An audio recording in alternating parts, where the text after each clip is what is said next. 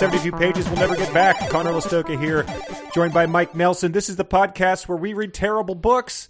Uh, well, books we think we're not going to like. They're not all terrible. This one was all right, Mike. What do you think?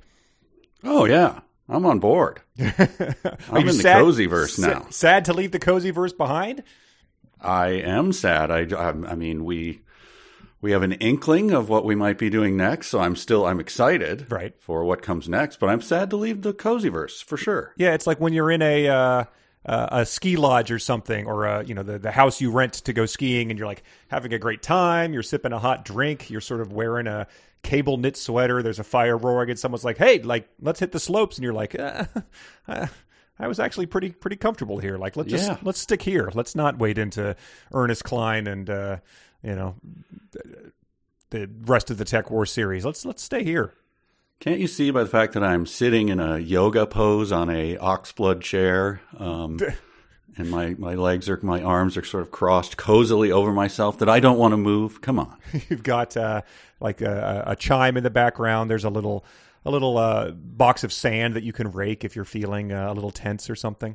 Right, right. And speaking of coziness, uh, who was the person who sent the uh, the lovely tea? I received my gift of tea. Oh no, Carrie, K, Carrie with a K. Okay, thank you so much, Carrie. I'm looking at it right now. This is a Bigelow Cozy Chamomile. Uh, I do not have. I have not brewed up a cup. I have never had chamomile tea in my life. You might be at least not, witting, not, not wittingly. I, Interesting. I, it's a I mean, when, when would that ever type come of up? tea. I don't. Uh, but anyway, I, I looked on the box because I figured there'd be, you know, some cozy affirmations or, or what Uh-huh. have you. And uh, so I assume you have a mug of tea right now. Uh, well, no, I do not. I have a polar. Okay. I've, I'm not walking the walk. I'm embarrassed to say. Do you have? Uh, are you eating yogurt off the back of a spoon? Come on, get cozy. yeah, man. sorry, sorry, sorry. I'll, I'll I'll drape myself in some sort of like uh, weighted blanket that I got an Instagram ad for. There you go. Cozy up. Because here's the story on the back of the uh, the the the Bigelow box. I can think of nothing cozier. Uh, I won't read the whole thing. It's a, it's actually a couple paragraphs. I'll just uh, Wow. I'll paraphrase the cozy story. It is the Bigelow family uh, in 1955 moved their tea company from New York to Connecticut, Connecticut, All right. where it was then destroyed by the Norwalk River with uh, uh, water moving 50 miles an hour at 35 feet high and absolutely destroyed their business. Oh my God. Grandma was lost, carried down river. So the Bigelow families, Ruth, who was in her 60s, and David in his late 70s. Wait, wait, wait. Ruth Bigelow? Ruth Bigelow. Male gigolo? Male gigolo. wow. And then, uh, so they they survey the devastation. Are you feeling cozier? Yeah, how big is this box? It's this print is very small. I always love to read the stories of you know when you go to a, a chain restaurant Yeah, and it's our like story. the, story of our salt. You know, like, John I- I Fuddrucker had a vision. yes, that's precisely what I was thinking of. Um, so then, uh, with the help of their creditors, who extended them whatever they needed, the Bigelows were back in business in a few months. you rarely see creditors. You rarely see. I did not expect creditors to be thanked on the side of a cozy box of tea. Ruth So, Bigelow anyway, that- turned the uh, creditors' table over and cast them out of the. Wow, Eh, Anyway, I hope you're. I hope that cozies everyone up. that's incredible. That's the. Uh, Destruction of a factory and creditors extending. I'm going to stick with the Sleepytime uh, Bear. He's uh, Yes. man, talk about an aesthetic. The uh, Bigelow Tea has been a shockingly prominent advertiser during uh, Nationals radio broadcast this year.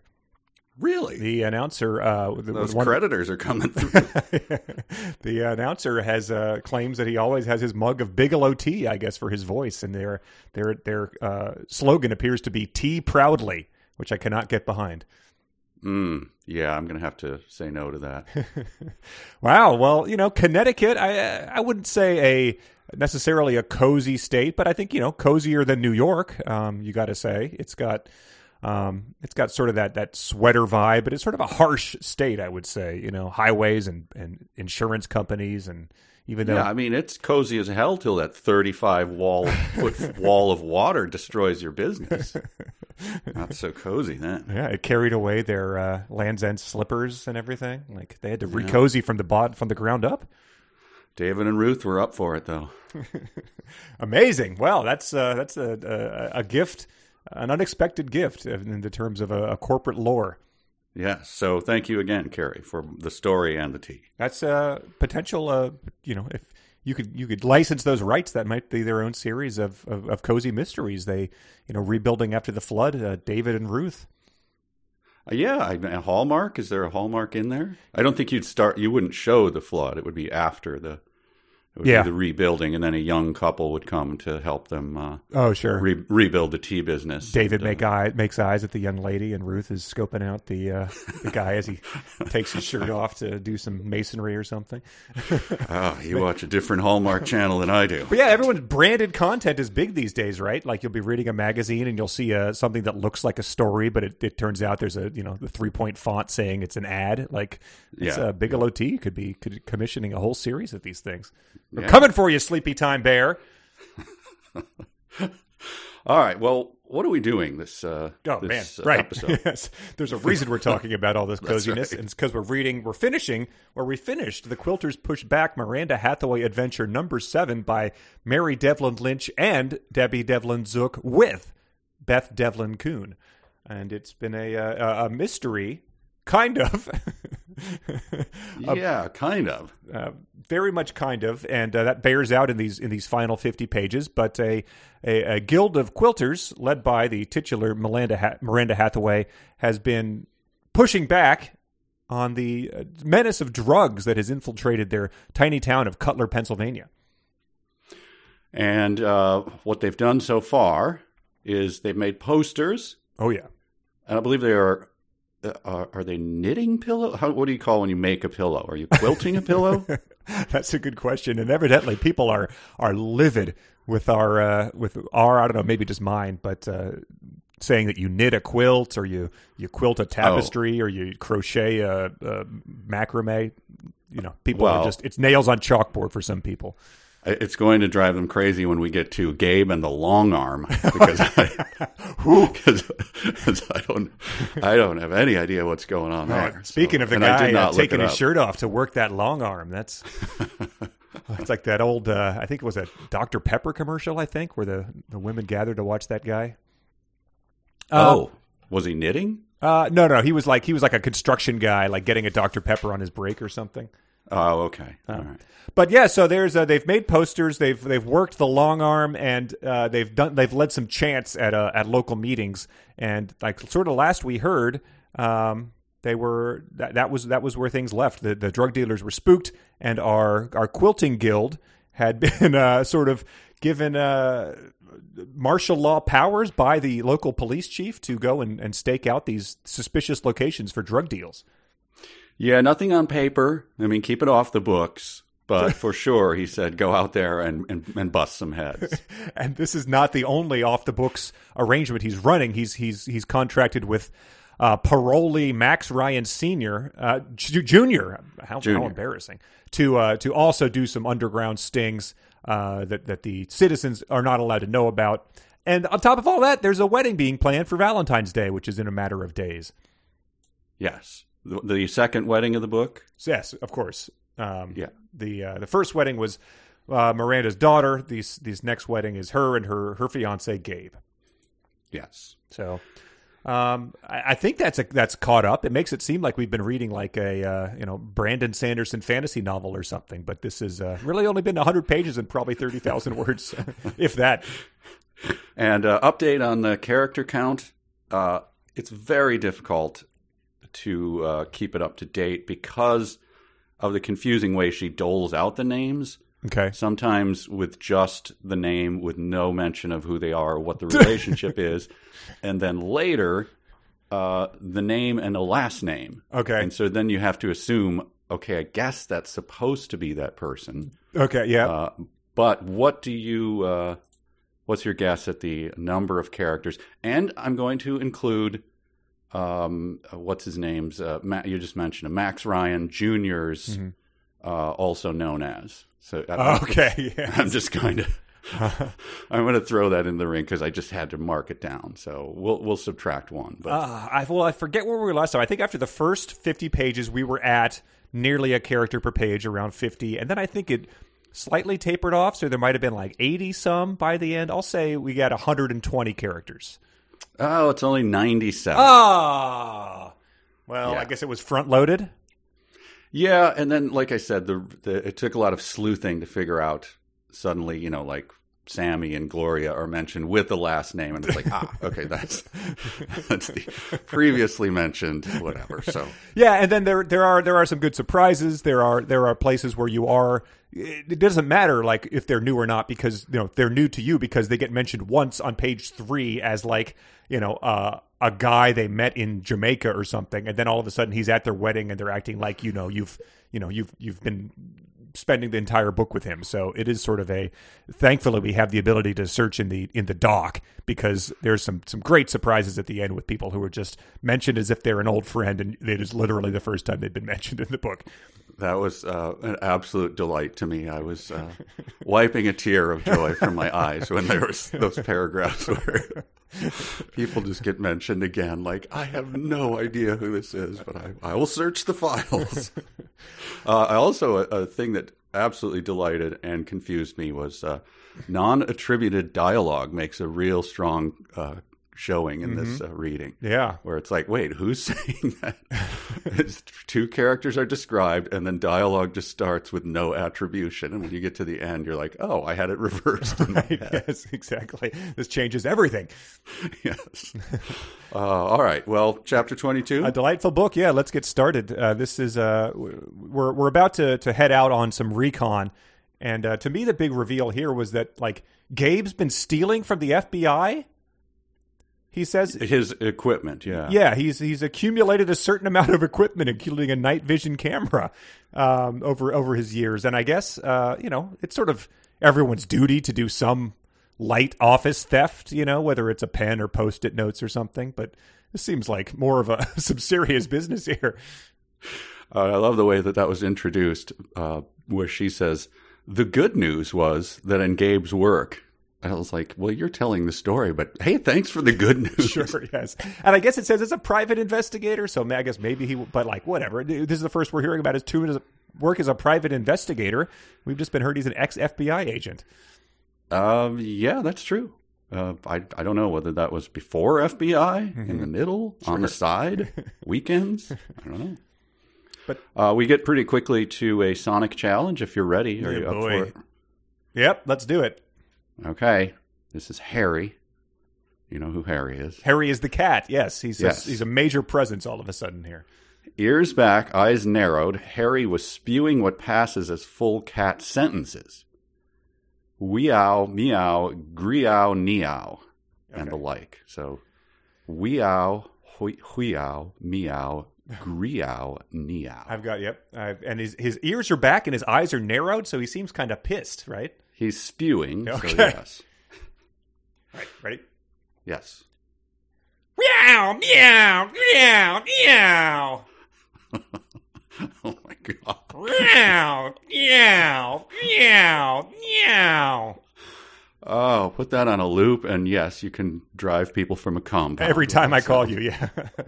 Uh, yeah, ringtone. it's it, we're we're led to believe that Harry is you know he's communicating something which I believe you know I think is as we discussed in the preview episode is a almost uh, requirement of the cozy mysteries is the the animal who helps you solve these things. Mhm, yes. Um, and and so I think when she says, uh, still stroking him gently on his back, Gabe carried him into the living room and put him on his recliner. And then it switches to italics out of the blue. Yes, Harry has his own recliner. Don't judge. Hmm so I, that meta commentary made me wonder which sister is pulling off. You know, this this is next level stuff. oh, like who's judging? You mean? Oh, oh, Yeah, oh, oh no! like- Like which which sister writing the book? Yeah, which sister writing the book is kind of like I'm going to take this to some weird places. I'm going to shatter the fourth wall and uh, tell my readers not to judge me. Yeah, I mean, a- it could be a shout out to the haters. Like someone someone Mhm. was you know laying down some one star reviews for books one through six, maybe. Right. But like, yeah, so th- these these cozy mystery solvers always have their own cat who's you know helping them solve murders and stuff. So you know, reward it with a, its own recliner at the bare minimum if they're if they're you know bringing bringing killers to justice. Harry doesn't do anything though. he did uh, like I think he alerted them to the fact that the answering machine had a message later in the book.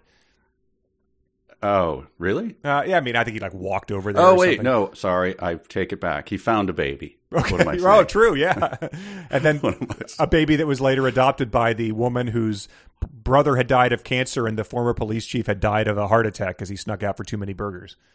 Right. Right. The police chief Jimmy, who who's a big role in here, but is not Jim, James, or another Jimmy. Right, I no. believe there are four at this point.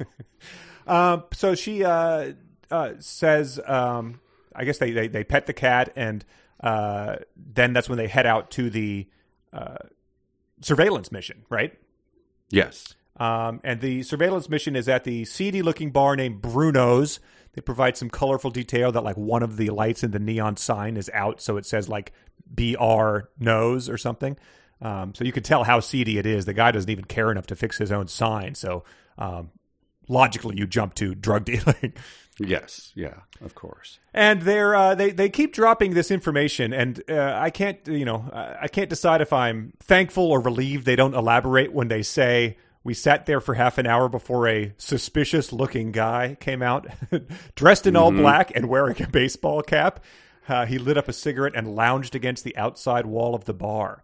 So. uh, You know, it says suspicious looking. You you, you want to sort of judge them for judging the guy, but he's dressed like a silent movie, you know, robber type of guy. Yeah, he has uh, horizontal stripes on his.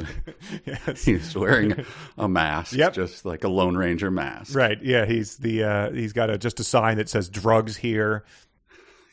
Um, and they they they they take pictures of him. Gabe take pictures of him through the car window as he as he makes a extremely obvious drug deal to a woman who's you know sticks the drugs into her bra. Yeah, th- this seems very. Uh, well, Jimmy says it like this is small time stuff. we got to catch the big fish. But she, this puzzled me. She calls Jimmy by, uh, so they're in their car, right? They're taking photos mm-hmm. with his night of vision goggles or whatever. Mm-hmm.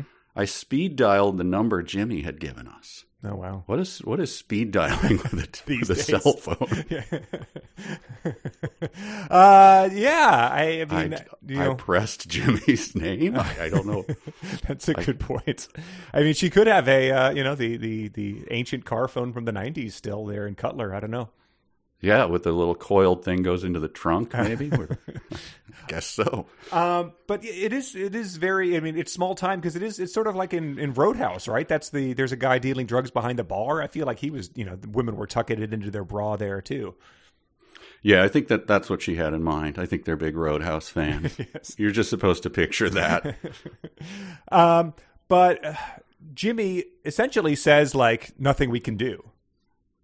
Like, Yeah. why- he get, he gets there too late. He says, uh, you know, there's, you know, they'll they'll be gone by the time we do anything. And Gabe is, I guess, he says by the time you you show us the photos, like we we need more proof than they're able to provide. So it's like, well, why did we come here? Like, what was the? You just show up and instantly say like, you know, nothing we can do. Um, it, it, it, we sort of risked our lives to be here. yeah, I mean, at this point, she should be, uh, you know, speed dialing the quilters and saying, Jimmy was just patronizing us. uh, let's stop. Uh, Brittany, you can stop scheduling us Right. for our shifts. Yeah, exactly. You know, burn these posters. You know, we're all buying guns. Like we're we're taking the law into our own hands. Uh, but yeah, so she's she's sort of disappointed in that. She also was sort of disappointed that like Gabe didn't leap out and make a citizen's arrest, which you know, in terms of like movie things that you never actually encounter in real life, citizen's arrests have to be pretty high up there. Uh, have you ever seen one or known anyone that that did them? No, I mean, but you know, it seems like if that was an actual thing, you'd probably, uh, you know, in, in this age of, um, you know, YouTube and everyone having a camera, you'd probably have the uh, the citizens arrest channel. Like, I'm going out today to make another one.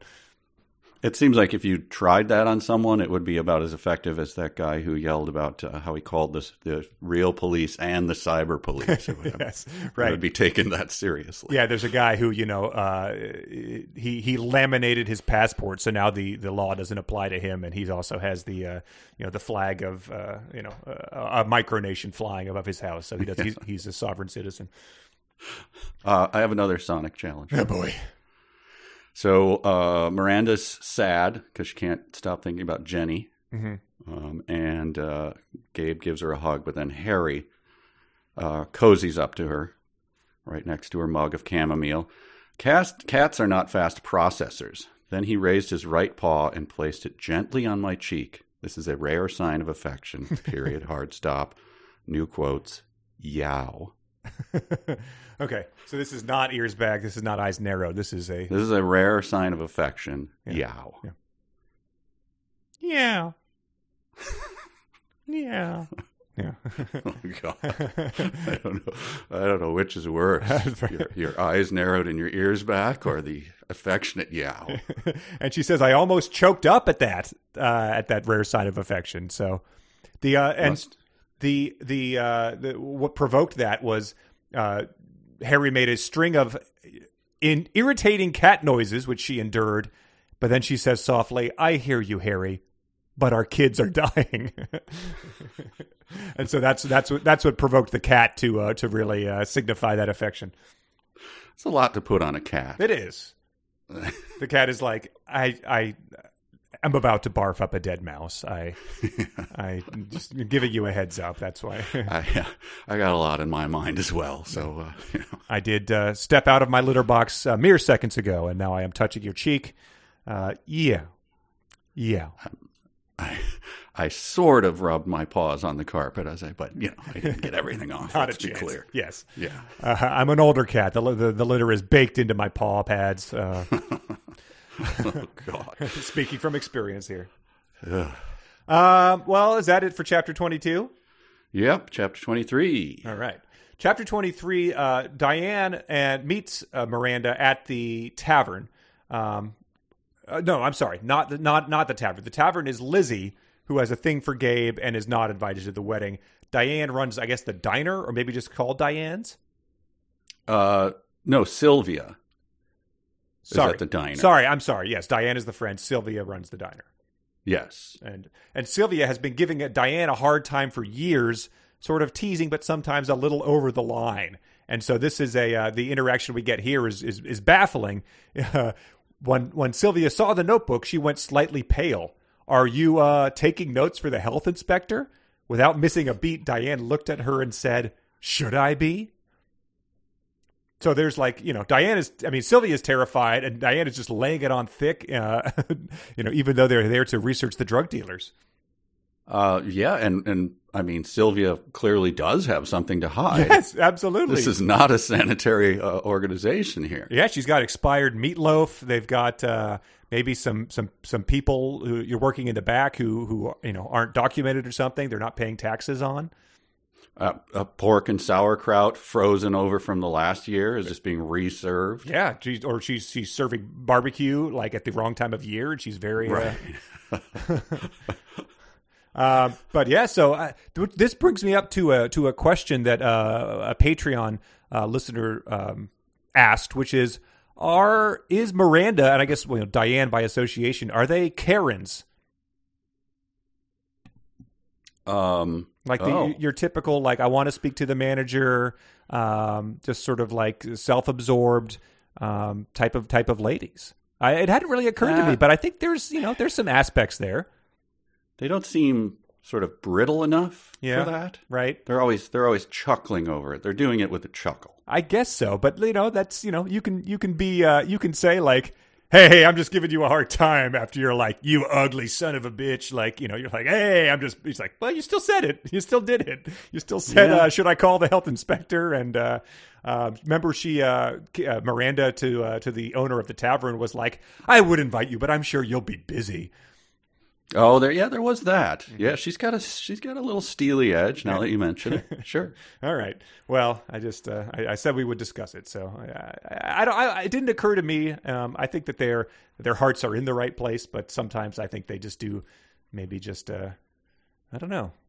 Well, I think you know. Obviously, they're they're sassy. Mm-hmm. Dare I say saucy? But I don't know yeah. if they go all the way to. Uh, to Karen. Yeah, I don't leave that for the listener to decide. Yeah, I think I think that the Karen usually has to be a little more like driving a bit of a nicer car type of thing. I th- I, feel this this that Miranda's well enough off with Gabe's FBI pension and stuff, but I, I don't think they're that sort of more suburban McMansiony kind of Karen. Yeah, right. Mm-hmm. Um, hey, this is this is nice to finally get this right when they, when they sit down. Uh, I think this is Diane. Then, having determined that the old parking lot behind the school was the primary spot for drug transactions, I went to Eve. You remember Eve Grant? She became principal about two years ago when Joe Herman retired. it had just been a while, so it, it did my heart good to uh, yes. just dole out some character names. It really is just the experience of a of a of my my grandmother just you know describing um, you know the, the relatives you don't see that you're um, you remember her. I don't really. And i please talk about people that are like at least in the same state as us if we're going to talk about people that we've never met. Yes but yeah so the, they've pinpointed the primary uh, spot for drug transactions and uh, so diane has of course um, alerted jimmy who's uh, got it staked out with cops. no, she's assigning rookie teachers to sit at a desk in a dead end corridor and watch the back lot for an unpaid, I assume, hour after school. I found that it took me a second to uh, see what was going on there. Like she put a desk in the corner that was in a disused corner of the school and sat teachers at it. Yeah, but I so it has a view of the primary spot for drug dealing. Yeah, that's nice. I mean, I my, the hallways in my schools, I don't recall having like large picture windows or anything that you could observe drug dealing out of. And I don't know, this is, this has one way glass or something. You'd think that the drug dealers who, you know, since they're wearing masks and horizontal shirts, they're probably also, you know, looking over their shoulder furtively every now and then to uh, to scope the scene. But uh, they didn't notice these teachers at a desk. Also, Cutler, how far? You know, we're still speed dialing. Yep. Uh, in in the mid two thousands. Mm-hmm. Um, no cameras yeah. at a school motion detection uh, yeah you, i feel like those are pretty you know you hear about schools with metal detectors and stuff so you'd think that yeah. like, some some cameras outside would be easy enough to install well i suppose that when you build an interstate near a school you probably have to go and install the cameras but until that point i think you're safe yes it sort of is part of the five year plan i think for all interstate installing um, right you you, right. you undo the evils that you've done um, over time you say these first couple years are going to be rough this interstate's mm-hmm. going to bring a lot of bad elements and crime and pollution, but we will, you know, we will phase them out slowly. So just bear with us. And we understand once the uh, perpetrators get back on the freeway, there's nothing the police can do. That's a trade-off we're willing to make. Yes, although in this case, it seems like you know the uh, the the interstate barrier is not what's stopping Jimmy and the Cutler Police Department. That's true. um, we got to say this seemingly innocuous exchange here, uh, which uh, becomes a bit clearer later. Um, I think that Diane says, "Did you know that Adam McCutcheon McClutchin is teaching at the high school now. That name doesn't ring a bell. Should I know him? Lucy's Adam, the redheaded boyfriend. Duh. oh, wait, mm-hmm. yes, she did tell me he was hired for the semester. Lucy was going to have him take some posters out to the mall. I forgot he's not working at the furniture store anymore. he's the one we got the bio on him. Mm-hmm. He wanted to get some experience as a manager or whatever. yeah. Remember, there was just a full stop, two paragraph description of this off camera character. Yeah. And someone had gone there and seen him. Uh, they had been to Jamaica together. They're both a redhead. Um, and so they. Yeah. Gabe, Gabe, um, figured he was the manager of the furniture. Oh, store, right. right. Yes. He gave off he, that air. he gave right. And so I went back and looked at this after the book because you know uh, we're going to get ahead of this, but Adam has is up to no good. But uh, had this passage from Lucy when she described their trip to Jamaica um, from you know an early chapter. He's everything I ever dreamed a man could be. Just so down to earth, kind, considerate, funny. She paused for breath. My parents love him, and he's spending time with Jeff too. I think he's a good influence on him. So, uh, looking back, a little protesting too much, but um, uh, we'll, we'll get to Adam and his uh, his downfall later. My takeaway is, who the hell is Jeff? Yes, exactly. Jeff is uh, I don't know. Maybe he was in league with uh, Max Ryan Jr. or something. Oh, I guess it could be. um, but so uh, Diane has the other teachers. I hope you're sitting down, putting up some posters. Yep. and we finally get a good look at these posters that have been just sort of spoken about uh, in you know uh, odd tones for for pages and pages. We've been putting up hundreds of them all around town, and uh, they they did us the favor of actually including them in the book, and they are spectacular. So good. We get uh, one that says "Smile, you're on camera," and then there is a uh, clip art camera that is you know sort of uh, disproportioned. They didn't use the uh, constrained proportions tool when they pasted it in, so it, looks all sort of uh, flat and uh, and stretched. And then we get one that says, "Don't even think about it. We're watching." With a clip art syringe. I think I found the exact syringe. I searched for free clip art syringe and found a Oh, page. wow. I scrolled down like you know a, a couple dozen, found one. It has five demarcation lines. The liquid is up to the fourth line. Um, not sure exactly what they're talking about because this is not an X bar uh, or anything like that. It's not a packet. It's an actual you know heroin syringe, which I don't think they've they've gone that far in Cutler yet. Yet, It's it's been pills and and X bars. yeah, but um, but you know maybe maybe uh, free clip art X bars weren't available. They still had you know the uh, um, you know clipart.com watermark on them, so they might have had to go with their second choice. That's true. Um, so the camera, to be clear, because we talked about that, would be the teacher sitting at the table, right, or at the desk, taking a photo, right? That's a good point. Yes, um, or you know Gabe's night vision camera through the window. right. Okay. So And I- it's not it's not cameras mounted on the school, just to be clear. Right. The teacher like finishes their their hour long unpaid overtime shift. Um, they get up from their desk. They're they're calling their husband to say they're sorry to miss their child's uh, you know basketball game or something, and then they see this smile. You're on camera. Like what the hell? Like what, what was I even here for? but uh, these, so that's that's it. That's all I got. yeah, the, the posters. I tried to find them. The uh, the Vermont Liquor Commission uh, has these posters up that like at some point in time I realized were like official posters, but they have like uh you know selling they say like selling beer underage go to jail. And then they have a clip art policeman. They have like um, uh, you know a clip art beer type of thing. They, they they're in bars. They're in uh, grocery stores. And I, I I really tried to track them down. If anyone's in Vermont and can snap a pic. Um, they they look you know we, we laugh at these posters because they're terrible. And the the official ones in the state of Vermont are are no better Any uh, any bead on when they were created? Is I there mean- anything about the? Yeah, they I, I they they didn't have a, a date on them, but if they were made in the past decade, I'd be shocked. They're they're definitely like Microsoft publisher. Okay. and and Diane says, you know, those uh, or uh, Miranda says those are great, and Diane says art department. It's like, well, fire these people immediately. They've lied on the resume. They have no training whatsoever. They they took a piece of clip art.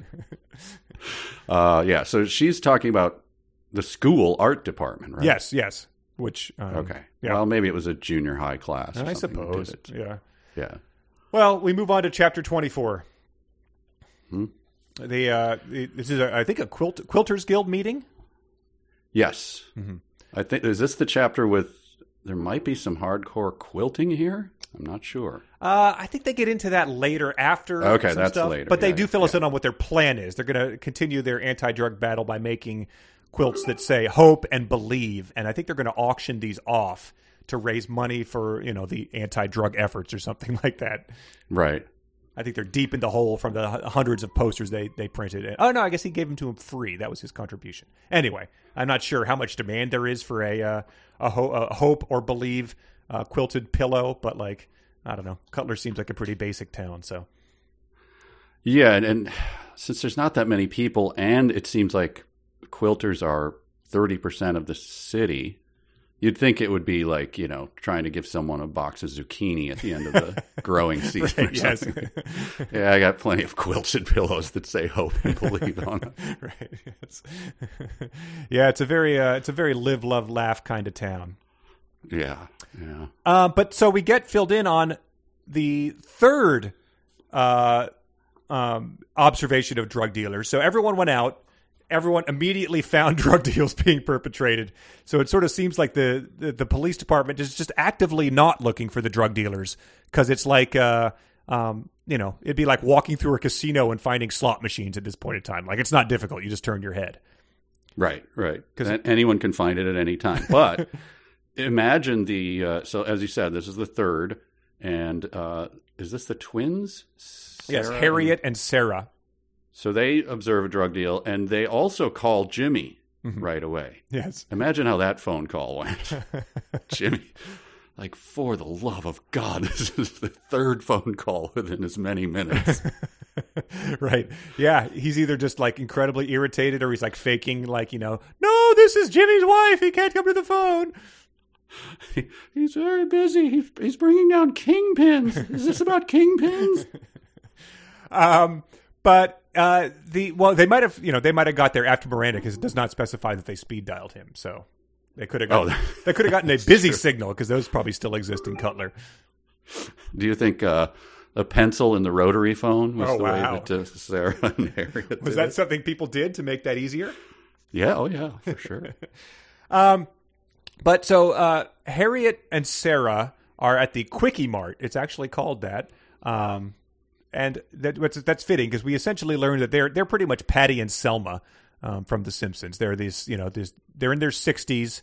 They're uh, they don't. We learned that they just are, are homebound essentially. They're um, like all they have is each other. But they Uh, no, they they have their they've adopted donut shop workers. sure well. yes the uh, the pathetic looking like slovenly donut shop worker. I was surprised that they were in their like sixties. yeah, especially based on what happens. Yeah, yes. Well, this is the action scene, so let's get to it. Incredible. So yeah, they they observed yet another suspicious car. I do not know um, sort of what makes it suspicious, but they're you know th these drug dealers go to no efforts to hide the fact that they are dealing drugs. They have like they open their trunk, they like open the box that says drugs. They you know they are like an old timey like uh, fish vendor where they're like fresh drugs here. and then guys walk up in uh, you know black black beanies and uh, um, you know shifty eyes, look around and offer them you know pull out an envelope that says drug money and hands them to them. But they did not bank on um, Harriet and Sarah. Right. So they go to the back. Uh, they they realized they didn't have time to call Jimmy, like, like you said, speed dial. I mean, they eventually call him. Yeah, But, sure. uh, But they probably heard from Miranda that Jimmy got there after everything was done and said he couldn't deal with him, so they know they need to take the law into their own hands. Yeah, so we had to do something. One car pulled out before I could get back there, and the other two guys were starting to get in their car. I pulled out my taser and caught the passenger guy in the middle of the back, she said with satisfaction. He went down like a stone. um, I believe that is probably a felony, right? Yes, right. Yeah. So, uh, and you know, we might as well get ahead of it. The guy that they tase, Max Ryan Jr., undercover operative. He's having a bad year. yes. Um, so they tase a, a innocent guy. They yeah they they commit a felony. Um, they, they interfere with a you know police investigation. Then they hop in their car and follow the black Lexus in hot pursuit and get the uh, New York license plate numbers. hmm So it's it's impossible to imagine. Um, you know this this 60 year old woman like uh, it doesn't say anything about the shape but like um, sort of like you know shuffling over there tasing a guy uh, she says with satisfaction. So she's like you know sort of like getting off on it. And then he collapses in a heap. And it's just an amazing mental image. I don't know what the other drug dealers did but max ryan jr just lying there writhing maybe foaming at the mouth. So yeah, like did he, you know, connect with the pavement with his front teeth? his nose Right. shattered. yeah it just all Uh, fell backwards she- in concussion like you know Yeah. maybe he hit the tailpipe of the car like Does she pull the uh, the electrodes out of his body then and wind up the taser, which she heads off in hot pursuit? Um, but it, it reminded me of just you know like uh like Nordberg in The Naked Gun, just like this you know friendly guy who's like trying to get his life back on track, and like you know these things just keep happening to him. He gets tased by a random person, then a grandma maces him or something. He, he falls through a glass window, steps in a bear trap. Oh, Max Ryan Jr. Well, um, I have a so this this this story from the Quilters Guild warrants a Sonic challenge. Oh, I have one for you too. Yeah, maybe it's the same one. Okay. We made impressed noises and nodded our approval. Yes, that was my Sonic check. Let's hear it. So this is a whole chorus of impressed noises. okay, here we go. Okay, so there's nodding. Just picture the Okay, nodding yeah. too. So uh, I'll just say it. Uh, I tased a guy. Oh, he went down like a stone. Mm, mm, mm, mm, mm, mm, mm. Mm, well, well, mm. Ooh, I know. yes.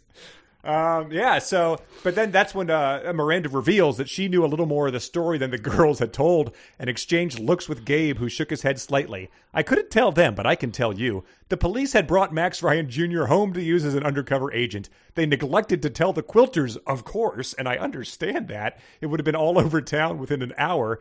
But it didn't work out so well for Max, which I'm sure he, as he's you know you know uh, entering the uh, concussion protocol, a guy shining a light in his eyes. I hope he's thinking like this really didn't work out so well for me. What what was his job that he was sending? Oh, he worked at the oil and Yeah, he was just doing oil changes, uh, Oil dozens a day, change and sending money home to his mom in an unmarked envelope. oh, hell of a life. yes. Uh, another Sonic challenge. okay. A round of applause ensued with several exclamations of congratulations. This is after hearing that again that they had tased a guy, Tased an innocent guy. and Uh, memorized a license. say it plate. again. A round of applause with several. Exclamations of congratulations. But you're a quilter. Okay. Keep that in mind. Oh, congratulations! Huzzah! Uh, well, well done, Harriet and Sarah. Oh, no. Oh, good lord. I don't know. that, that that was Queenie. I don't know. She seems like a sassy, uh, sassy broad. Oh yeah, she's got a lot of rings and Mm-hmm. bling on, Blue right? hair. Yep. Yep. Um, let's see. Uh, so we, we get some more information about Max uh, chatting up uh, Martin, the drug dealer. This is the backstory of how he became to be, you know, the uh, record scratch. Like you might be wondering how I got in this position. Like as the taser's catching him in the back, uh, it says Max had chatted up Martin. Uh, maybe maybe this is my own note, but it Martin, uh, as you recall, is fearing for his life. You know, he's worried that the drug dealers are going to take him out after the uh, dr- girl got dropped off. Um, but for a guy who's worried about his own life, he's uh, pretty much a giant dumbass. It says, as soon as Max bought him a drink and made a casual remark about pushing pills, Martin opened up. so Max essentially did the, hey, if a guy were to be, uh, you know, looking to push some pills in this town, where might he be able to do that? And keep in mind, he's also wearing a obviously fake mustache and dyeing his hair. Oh yes, which he he makes a, a note of later. Mm-hmm. Like this guy is obviously wearing a fake mustache. Uh, but that's how that's that's all it took for Martin to to bring him on on this uh, on this mission. And uh, this is so Jimmy says uh, Jimmy tried to spin the tasing as increasing Max's credibility when he could stop laughing. so Jimmy's not only just a inept cop in this, he's a huge dick about the uh, innocent undercover op he brought in and was immediately like injured in the line of duty. Uh, yeah, Jimmy, you. This is like bad lieutenant at this point. You have to stop this. there are so many ethics violations happening here. Yeah, J- Mar- uh, Max is like, "Oh man, I can't go back out there," and he's like, "We own your ass, son. You get out there, you're going back to hard time, lubing cars, and you know, uh, you know, I'm, I'm, I'm going to take even more money out of the envelopes that your mom sends me every week." Uh, but then we get this nice passive language of the entire quilt guild was ordered to stand down now and let the police take it from here. So I assume that's Jimmy give giving the orders. I don't know why when he can stop laughing, yeah. Yes. Uh, but this is a, a great uh, detail. Jimmy confiscated Harriet's taser because she had disobeyed orders to watch and report only. It was my turn to laugh because if the, she thinks she had only one, he'd be mistaken.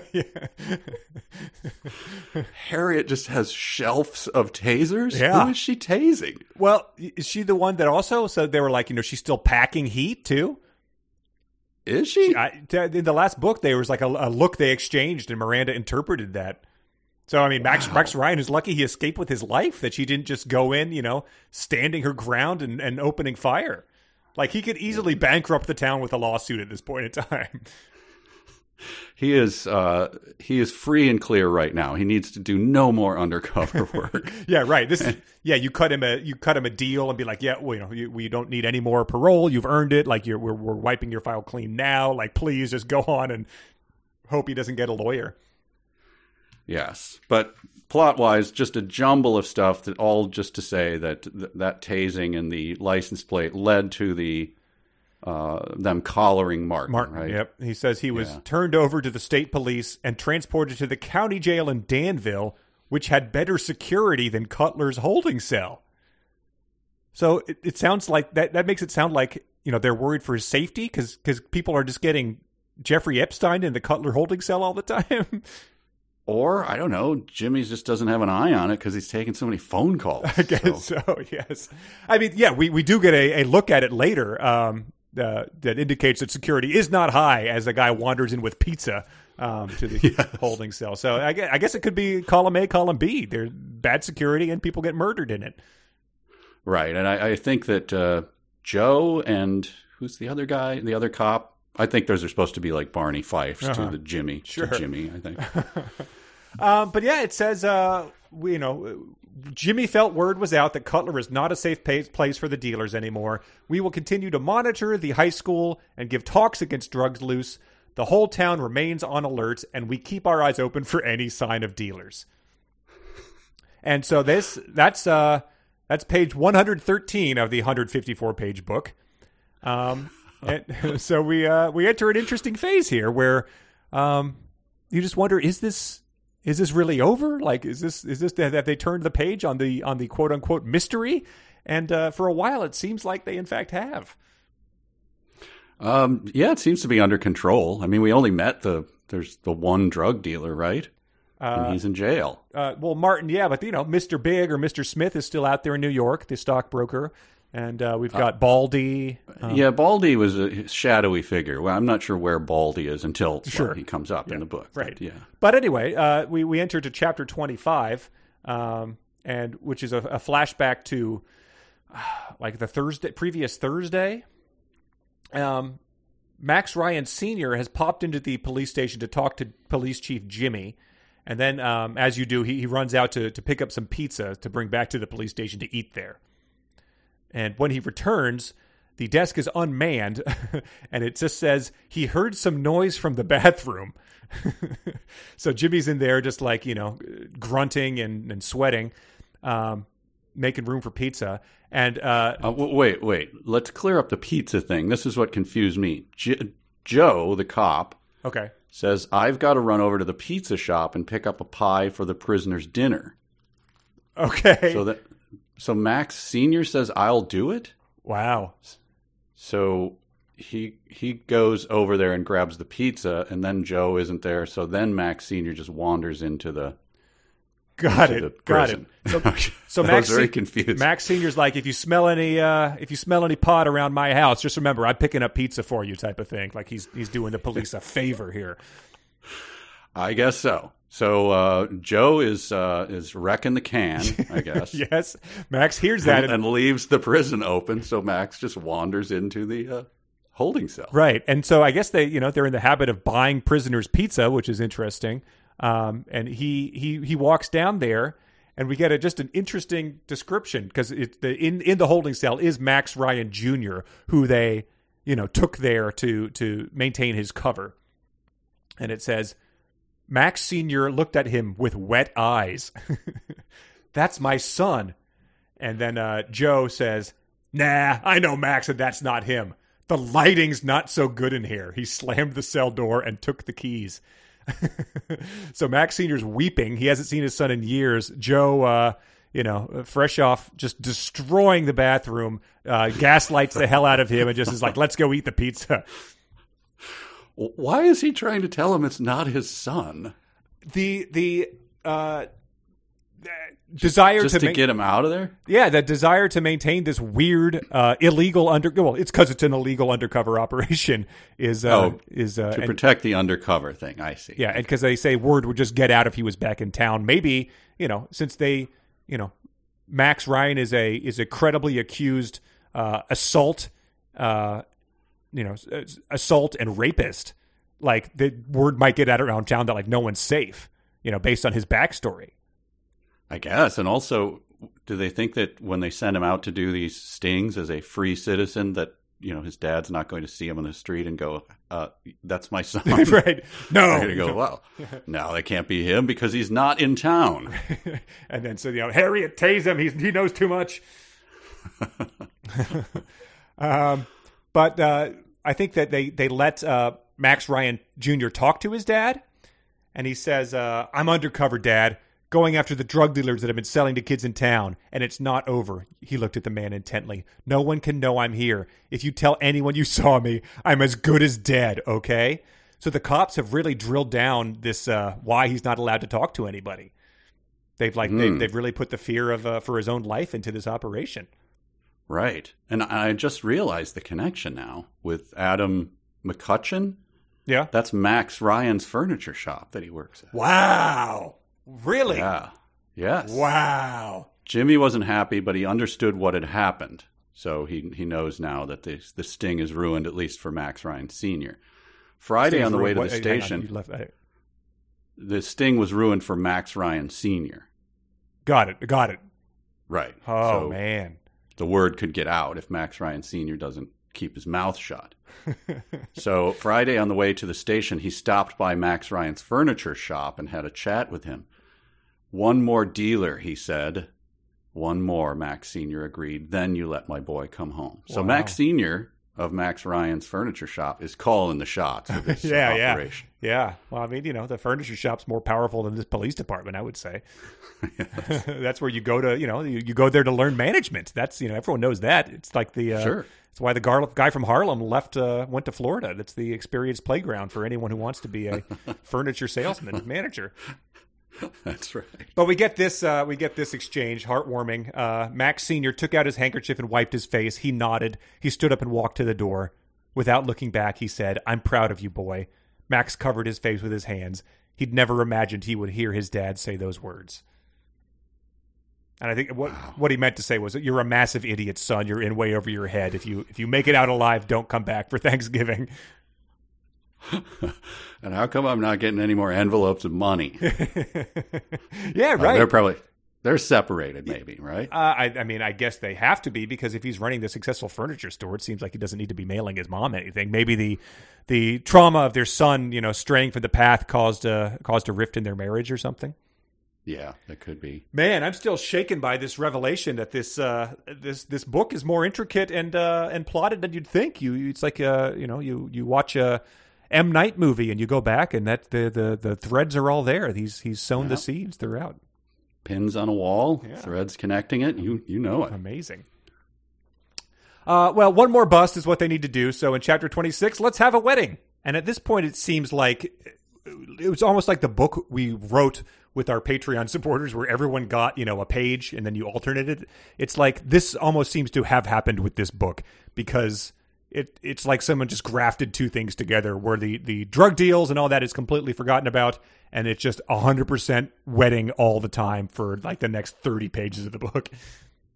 It's uh, well, it's it's the hallmark tradition, as you know, is you're in the small town, and it's all leading up to the big festival. Okay. So it, that's just the, it's just it's positing a world in which small towns still have festival. I know they exist, but Apple Festival, like- Maple Syrup Yes. Festival, like yes, and everyone has to go up and do something, or you know, the big dance at the big festival. the mayor makes a have you. speech.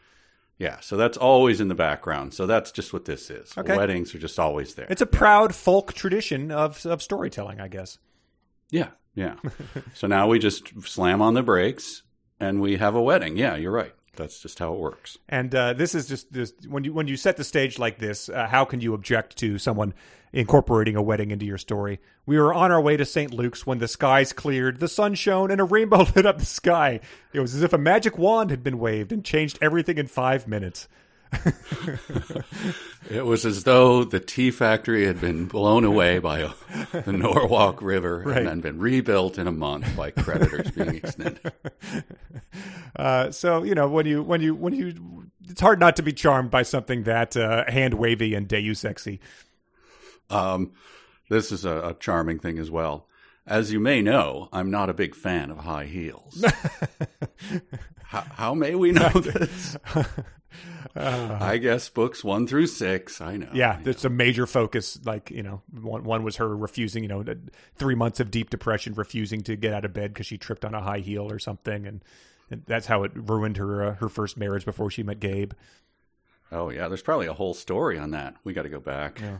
We actually, the, uh, a, a listener has has read all all previous six books, so I, I think we might I think we might uh, do a, a, bonus app talking to him or something to uh, get some of the details about some of these oh, weird yes. plot points. Yes. Uh, we might, so we get the next uh, week. Yeah, that'd be fun. Uh, so it's wedding time. We get it's sort of a redo of the the first wedding where the the men wear black suits or whatever, and then we get the description of the dresses. Uh, but then we get a, a, very hallmarky scene, a light knock on the door, and, and Zoe comes in. Mm-hmm. And she finally admits concern Zoe or sadness. Her daughter. Her daughter. Yeah. Over the fact that uh, that daddy is, is not.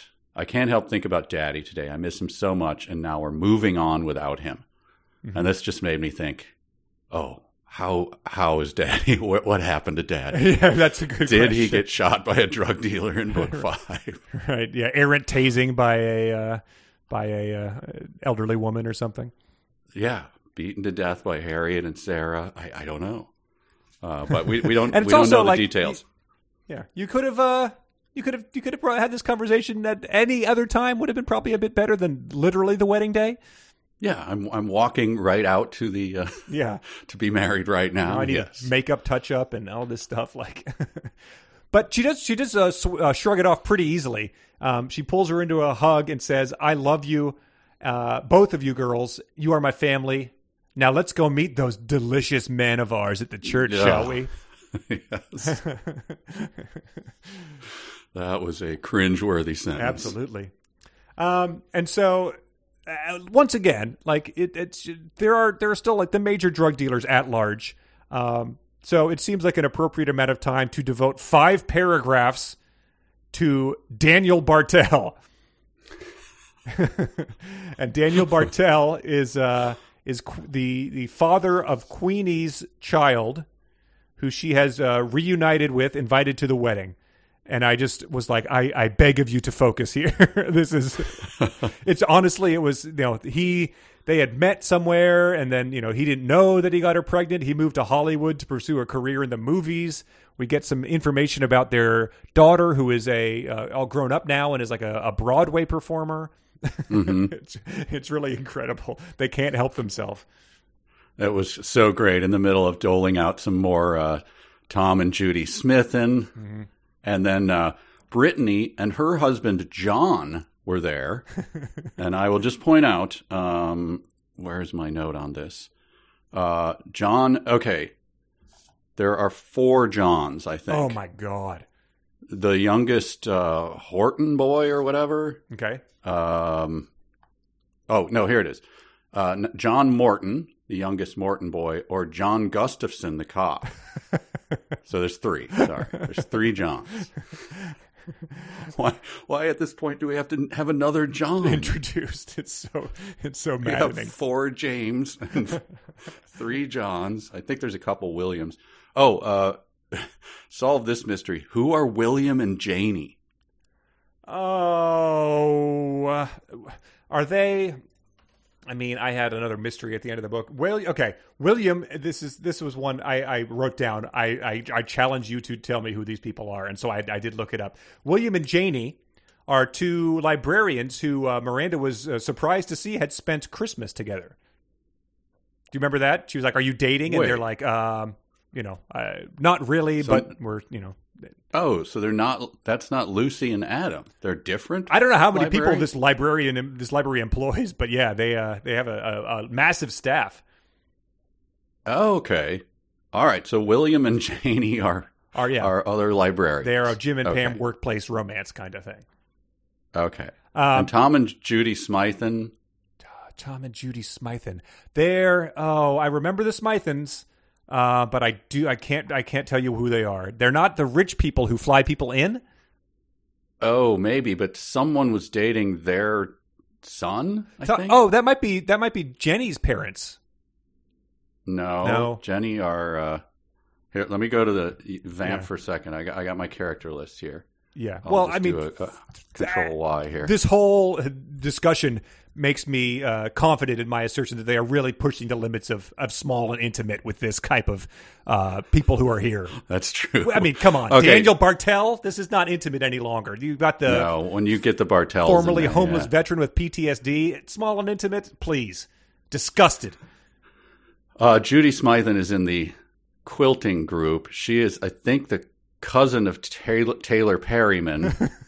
Tom, Tommy is Judy's son. Tommy So Smythe. Tommy is not at the wedding. Yeah. Okay. Well, I mean, if he's not there, I guess it's sort of small and intimate.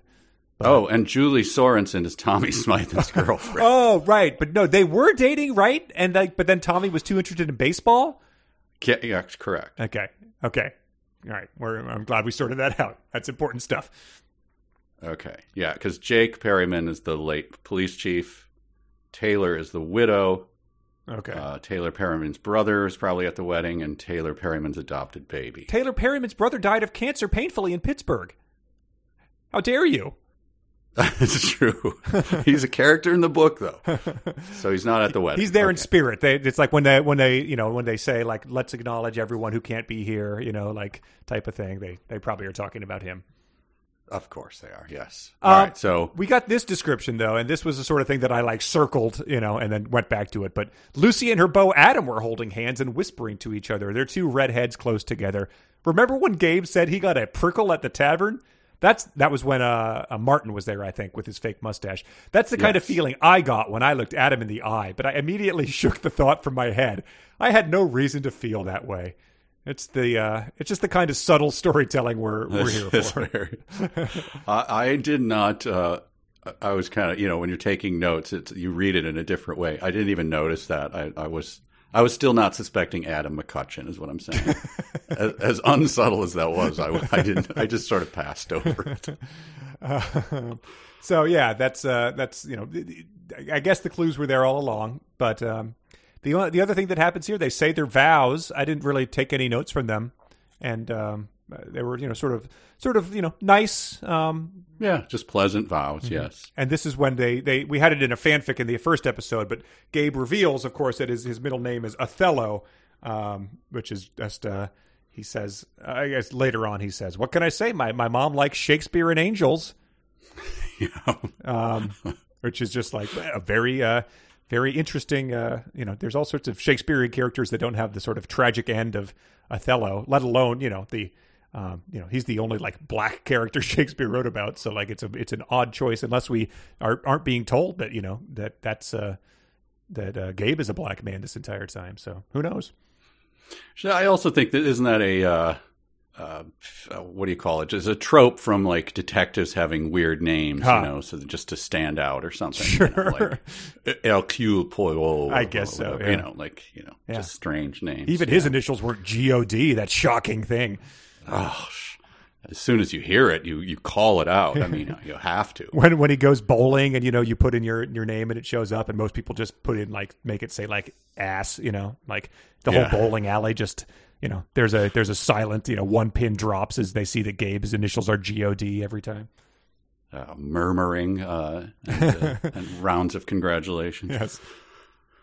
Uh, that's all I got for the wedding. Yeah, but fortunately, chapter twenty seven picks up right where it leaps off. It's reception time, baby. Valentine's Day reception. As she said earlier, um, which I love, I love this phrase in a book. She said, "Let's be honest," and, and I'm always like, "Oh, finally, at last, someone shoot straight with me, Miranda." She said, "Let's be honest. when you have your wedding on Valentine's Day, your color palette is selected for you. True. something like that. Yes. And that is a that is a cup of water in the face for sure. but but now we get a description of it here. Yeah, this is so. This is the larger affair. This is where they've opened it up to, uh, um, you know, everyone who wasn't invited to the quote small and intimate wedding. Um, and the we, we we get a new character. Uh, was not expecting the, the the description, the the George R. R. Martini, the Brian Jacques Redwally description of a feast here. Was not expecting to introduce a new character here, but we get a stunner. Um, the buffet included a steamship round of beef and a large smoked ham for slicing. What is a steamship round of beef? I had the same question for you. I did look it up. Okay, nice. Um, I have never heard of it in my life. It is a giant like uh, butt steak thing that you can kind of stand up and slice it sort of horizontally or something like that. okay, I- so it's like a carving station item.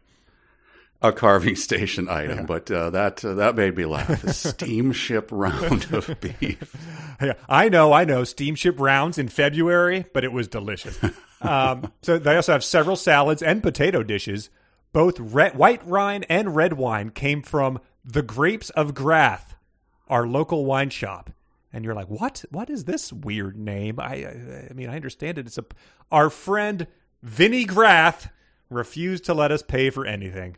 And that is just stunning. They've got uh, they've that that's how deep this universe goes. They've got their own pun names based on local wine merchants. Um, I, I call foul on that. By the way, you can't have the grapes of Grath and then have Vinny Grath. Well, that's why he started the business. It was fated when he, uh, you know, when he when he when he was born. Uh, it's like uh, uh, the donut shop, you know, is uh, Bob Donut. You know, Yeah, you, you you can't just make it up. yeah. He, maybe he, He, we he he changed his name to better suit his occupation. We always felt that given that his parents had named him Bob Donut, it was natural that he should open a donut shop. Um, and, but this is where we get uh, we get uh, Queenie's toast, where she says that Gabe is a handsome devil who handles the long arm like no one I've ever seen, except me, of course. so yeah, I mean, we we've got this delicious man handling a long arm. I uh, you know I, I I got a little uh, hot and bothered myself. Uh, did you look it up? I did not. No, I did not. I did not care. Okay. Uh, but all of this stuff is free. That's the th- she goes to great pains to point out that uh, this whole thing was set up by other people and is all gratis. what? Yeah, huh? Interesting. The, the wine is free. Uh, Vinnie Grath refused to let them pay. okay. The uh, mini dessert items, Danny's Donuts, also gratis. Shelby was there, by the way. Oh, good. A few. I mean, you know, she Yeah, probably was she in a corner, mostly- like you know, playing a 3ds or something. But Painting her fingernails black in the bathroom. um, no, she was hanging out with Sarah and Harry. oh, a few. Good. Yeah. Well, yeah. I mean, what what is all this stuff free? It's not like uh, these people weren't even invited to the wedding in the first place, and like now they were expected to believe that like they're treating them like their you know tea company was just washed away by a hundred year flood, and they're helping them rebuild or something. Like they're both well off, as has been established. I don't know. I, maybe uh, where they're at Kelly's, right? Mhm. So they do get a, uh cake made by Kelly's pastry chef. I assume they had to pay for that. It does not say that it was free. Okay, well, I mean, and I guess Vinnie Grath is probably shooting her like uh, dirty looks, being like cheap cake running place, like couldn't even cough up the thing. I mean, it's traditional Uh, to be like, we'll just charge you cost, right? Like there'll be no markup or no service fee or anything like that. Yeah, yeah, traditionally. Yeah. That was a great Vinnie Grath impression, by the way. Oh, I mean, yeah, I, I, I, I, I didn't, I didn't get too deep into the character. I didn't, I didn't really Daniel Day Lewis it, but I, you know, give me, give me a couple months and I'll, I'll live inside him for a while. Okay. Uh, Uh, so yeah, just a description of all the gifts, and then uh, this is when uh, uh, Queenie, who is uh, you know obviously she's the matriarch of all. She's the yep. you know her presence is felt wherever she is, Mhm. um, and she says, "You all know that we are not leaving here until I've had my say." Everyone nodded and laughed. Oh, nice. That's a feature of our books. Yep. Everyone, doing Yep, at the simultaneously. The noises of approval. Uh, and she she gives him the business. Uh, you know, I knew you were trouble the second I laid eyes on you. And I love that about you. then she turned to, to Gabe and said, Gabe, you handsome devil, you handle a long arm. But seriously, your initials are G O D? And the entire room cracked up as Gabe blushed deep red. And that's where he says, My mother loved angels and Shakespeare. So Yeah. she, she calls out the entire wedding. And everyone is ready to just mock. They crack up. right. Yeah. I don't know if it's like uh, laughing or if it's like, you know, nervous laughter at the blasphemy or something. But like, you know, Diane's the first to respond. She goes, could have been worse. Could have been Oedipus. And she, uh, she, uh, Miranda snorts her champagne as Gabe, gl- yeah, I think uh, justifiably glares at her. Um, yeah, Queenie's not- joke did not go over well with Gabe. he glares at her. Right. I mean, you know, it's an insult to his mother. Maybe he's just upset because, you know, Oedipus, noted Shakespeare character, so it doesn't really fit in with what she's talking about. Um, but they uh, they get gifted a wedding quilt, um, and she says, "In case you're wondering, we hadn't planned a honeymoon."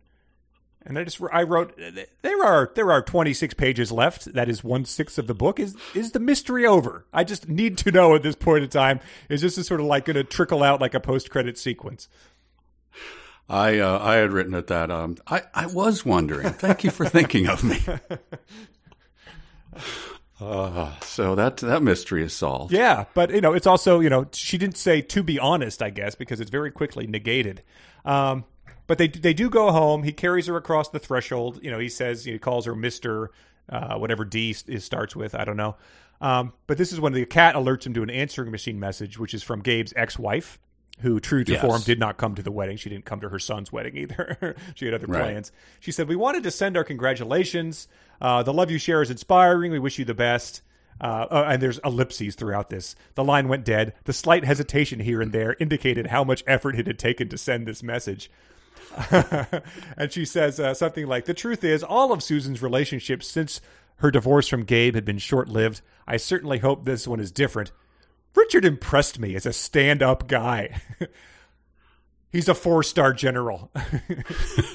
you would hope he's not like you know he's slovenly braided belt, like shirt halfway untucked, like uh, drinking too much at the wedding, like sticking his gum under the table.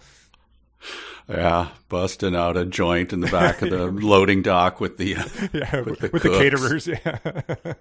I'm glad he. I'm glad his uh, his stand upness came across. Maybe it was also like when he, uh, you know, led the re uh, the rebuilding of Afghanistan or something. That uh, that you know you, that that maybe was the impression you got then too. Boy, that Dwight D. Eisenhower struck me as a pretty stand-up guy. I don't know. Um, but yeah, I think you know that's when they uh, they decide uh, spontaneous honeymoon, baby. Yes, indeed. I was so glad because, uh, you know, uh, in case you were wondering, they hadn't planned it. So it was, uh, this is very spontaneous. Uh, but it leads me to a sonic challenge for you Oh boy. because uh, Harry, I can't remember if he's objecting or he's just making himself known. Um, but meow meow. Okay. challenge. All right. Meow. Meow. I went with objecting. Meow. Meow. And you have cats, right? Had, yeah. Okay. it's put in, yeah, that's that's that's very much informed it. Okay. Yeah. No, I, I felt it. I Right. really did. Um, the exciting end of this chapter calling to make arrangements for Diane to watch the cat. so that's uh, that's the end of that chapter. Yeah. And 28, they are heading off to the Poconos uh, to stay at a restored Victorian B&B run by a woman named Wilma. Wilma Wilson. Wilma Wilson. Uh, no, no uh, word on her backstory, on her like former son, whether she's had a t- personal tragedies. Um, she does run a very nice B and B, however. She is uh, a spectacular uh, cook, uh, baker, Mm-hmm. um, a very gracious host. It seems like. Yeah, we get a lot of information. Um, you, you you might not think that like you know with uh, 20 pages left in a book um, that you you need pages and pages of description about the Airbnb that they're going to on their unplanned honeymoon. But hang on, I'm going to read you some. Wilma gave us a tour of the downstairs rooms, which included the kitchen, dining room, living room, and library. We went upstairs to the guest rooms, where we were shown a suite, including a bedroom, bathroom, and sitting room. The house had four guest rooms, two of which were small suites. It's a house. they have described to you a house with absolutely nothing interesting or different about it. You know, there's no like, uh, you know, you pull a book and like a secret like uh, room rotates around on the book ca- cave. There's not like a uh, you know enormous sconces hold held by like you know uh, marble arms from you know ancient sculptures. It is just a house.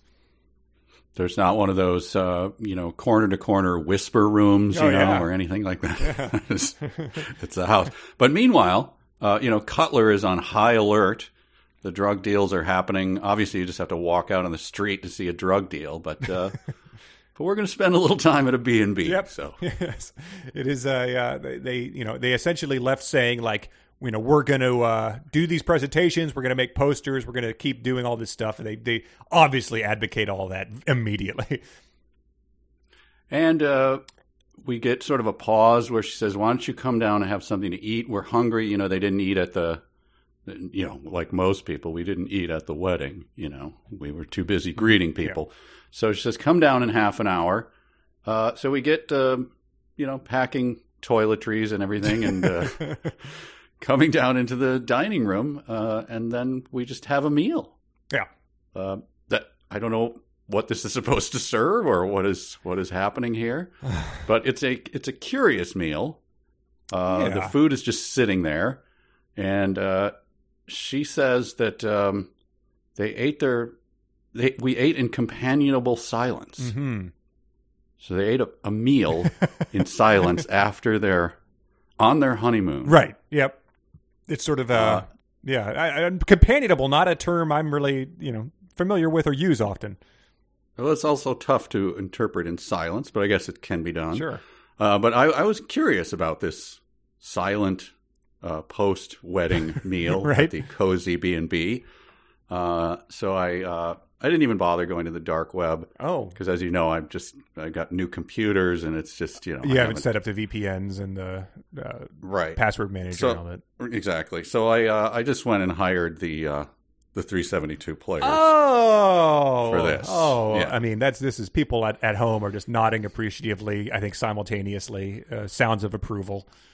Yes, and I uh, I sent you the invoice. Maybe I didn't send you the invoice yet. No, it didn't turn it up. I, but you know, hmm. I've, I've it's it's in my outbox. Um, okay. Well, I'll speed dial it to you later. thank you. That would be appreciated because, yeah, I mean, you know, there's not there's not a ton, you know, in the in the reserves, um, so to speak. Uh, Uh, yeah. There's you know, after there's, hosting not- the podcast, There's nothing.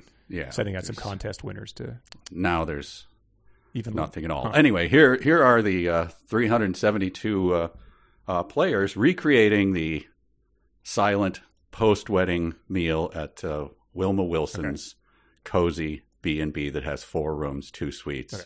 Two are small suites. Yes. This is here you go. Take it away, players. Mm, chicken cordon bleu, yum. Potatoes au gratin and creamed spinach. dinner rolls, just baked, honey butter. Darling, please, can we just eat our honeymoon dinner in complete silence? Is it too much to ask? Oh, of course, dear. Okay. Oh. Mm. Mm.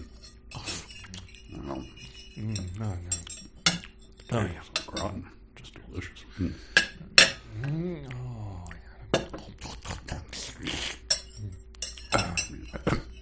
Honey butter. Chicken cordon bleu. Mm. Creamed spinach. Mm. Take another bite of that.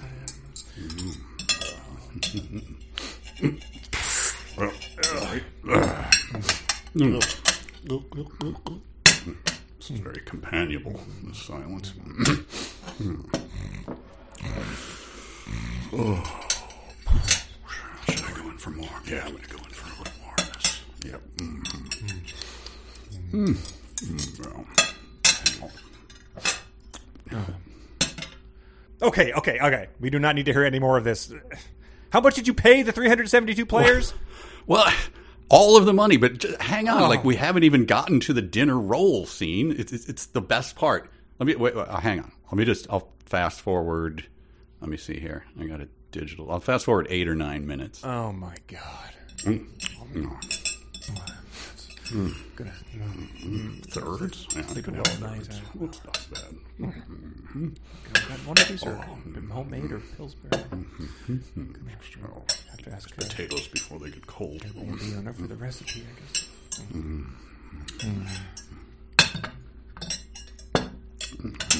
Delicious dinner roll. I, mm, well, that's uh, one eighth of one dinner roll down the hatch. I can't wait to start on the second eighth of the first dinner roll. Of course, I'll have to go uh, have a whole nother dinner roll as well. But first things first. Look out, second eighth of the first dinner roll, because here comes Mandy. So good to die for. Made the right spontaneous decision. You know what? Okay, right. I'm shutting this down. No. What? what- no. What? We're we're thirty minutes away from them finishing their silent meal and, and then agreeing to drink some wine. All right, with the players and everything, that was. I, I think it was worth it.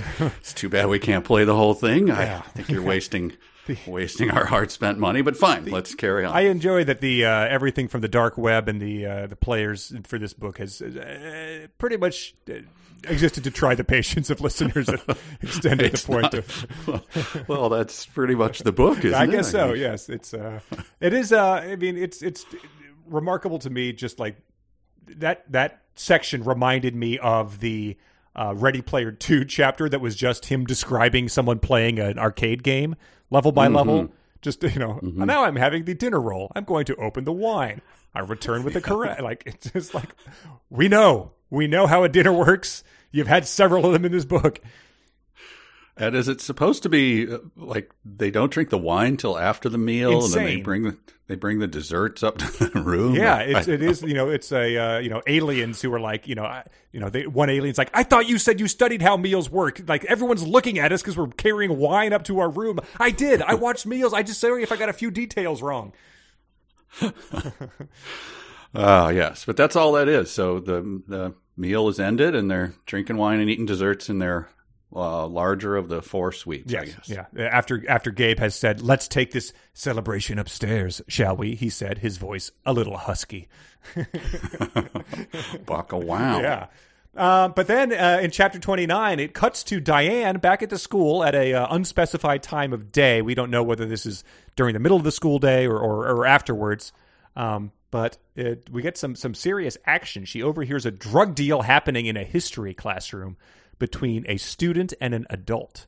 It's very exciting. She's sort of like sneaking down the hall. She's like making noises and then freezing as they sort of like look around and being like, Did you hear anything? And then she, sh I don't know whose point of view this is, but we can see inside the room. But also, it's sort of from Diane's point of view. Anyway, Yeah, we have another sort of inception-y thing. super going on. omniscient yeah uh, and it's not really revealed who who you know it's it's that yeah it's omniscient but it's not filling us in on all the information because it doesn't tell us who the kid is or who this adult is until later Uh, but this is a curious exchange. I couldn't figure it out for for anything. Uh, Look, man, I don't have it all, but I need some more for tonight. uh-huh. Uh, I assume that he doesn't have enough money, but he needs more drugs. Yeah. You know the deal. No money, no fun. What was that? Huh, sorry, bro. I didn't hear nothing. and then a few seconds later, look, are you going to help me or not? Not. Maybe I'll make a call down to the cop shop and give them a reason to sniff around your desk here. yeah So, who, wha- what? so, uh, Who's who? well i mean so the so the student is a uh, is a 40s uh, stool pigeon he, he's saying he's going to call down to the cop shop yeah Say, you want them? Uh, you want them coppers uh, sniffing, poking their noses, their beezers into your business here, buddy? what what i ain't seen nothing I'm just sore, is all. Uh, but the uh, so yeah, he's that character. But then the uh, the teacher is the uh, is the most like uh, evil, brutal guy we've seen so far. Um, he says uh, uh, when, when the guy says he's going to call on, call the cops, it says he stood up from his chair behind the desk. He turned his neck from side to side with a small cracking sound. So he's like a uh, you know UFC fighter or something. As Right. fast as humanly possible, he reached across the desk, caught a fist of the teenage boy's shirt, and slammed his face down on the metal top. There was a sickening crunch, and the boy moaned. Listen, you little turd. You think this is a game? so this is a uh, this is a teacher doing this uh, during hours when other people, other faculty are still like roaming the halls. Like, is it between you know the seven minutes you get between classes type of thing? I I don't know. And the, the another teacher is just right outside the door. um, so uh, I, the kid, like you know, bolts out of the class.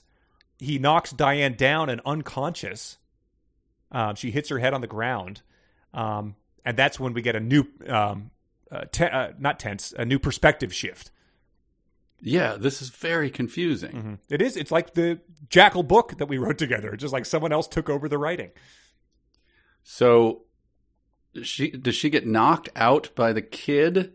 Yeah, the kid sort of Yeah. bolts out and just you know she's she's so close that he when he, he rounds a blind corner and, and knocks out her knocks, knocks her down and out and like the last thing she sees is like you know the vague outline of someone standing over her. Okay, so then the uh, Adam followed the kid out and found Diane. Yeah. hmm Okay, that's very unclear writing. Very unclear. Yeah.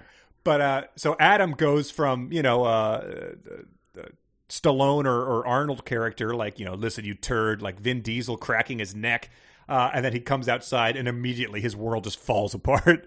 Uh, Mm-hmm. He stood over Diane with panic rushing through his veins. What was she doing there? What did she hear? She was alive, but now she could identify him as the dealer in the school. His shoulders sagged. His life in Cutler was over. So just uh, you know, kind of was he all talk? He he didn't didn't anticipate any of this happening. He knew that they knew there was a dealer in the school, and yet he just kept dealing and beating kids up, beating up students. Well, we learn his reason later, but uh, there's there's no excuse. But then we do get uh, his uh, Ken Burnsian Yes, letter that's exactly to- what I thought. to Lucy. My darling Lucy, please know that I never wanted this. I hate myself. I did some awful things a long time ago and they caught up to me. I can't imagine the disappointment you must feel. Please know that these few months with you were the happiest of my life. I have no excuse, Lucy, but I couldn't risk them hurting you. I'm so, so sorry, and I'll love you forever. Adam.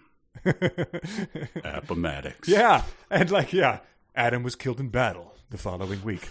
but I mean, but there is there's no word on his uh, you know motivations for you know why he was betraying Lucy. It seems like his love was somewhat genuine, although how how genuine could it be if he's leading this horrible double life? That's written like a uh, a suicide note, but like no word on what he does. I think he just you know he he goes on the run, and it's the last we hear about.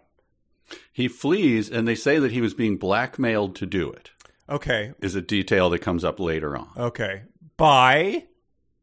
They do not say. Okay, got it. And then they, they talk about the ethics of it, like it doesn't matter. There's no excuse. Well, I mean, you know, it's I, I don't know Max Ryan Jr. The it's it sort of mattered. Like he was uh, wrongly uh, accused. I mean, if if people said that they were going to kill Adam's parents unless he dealt drugs, I think I might cut him a bit more slack. That seems like he went Uh, from zero to sixty. He embraced the lifestyle pretty quickly, like kicking Yeah, students' asses and flexing his neck. But Crushing uh, noses into desks. Yeah, it's uh, he got into it. Uh, it was the Milgram experiment, I guess. He just he went Yeah. full in. yeah, I wonder if Max Ryan Jr. is going to be, uh, you know, going you know full Serpico kind of thing. right. uh, so now this uh, chapter thirty, right? hmm Yep. This is uh, they're they're our our hero Miranda and Gabe are heading home, and that they get a call on the way back from the Poconos um, that says that Diane is is you know fine except for a headache. Um, she got knocked out at the school, and um, they let her know that you should know that Moran- Adam McCutcheon was the drug dealer at the school, and he's gone on the run. Um, and so she's um, she's both sad and livid at the betrayal of Lucy, Adam's girlfriend. Right, and so they they feel they must go to Lucy to to comfort them, handsome Gabe and uh, Miranda, but uh, but they can't right away. They're going straight from the uh, uh, Wilma Wilson's B and B, Her exceptional B and B, yeah, just right, unique straight to the guild. Yes. They have to go there. So her her best friend, her cat sitter, the woman making sassy Oedipus jokes during toast at their wedding, is in the hospital.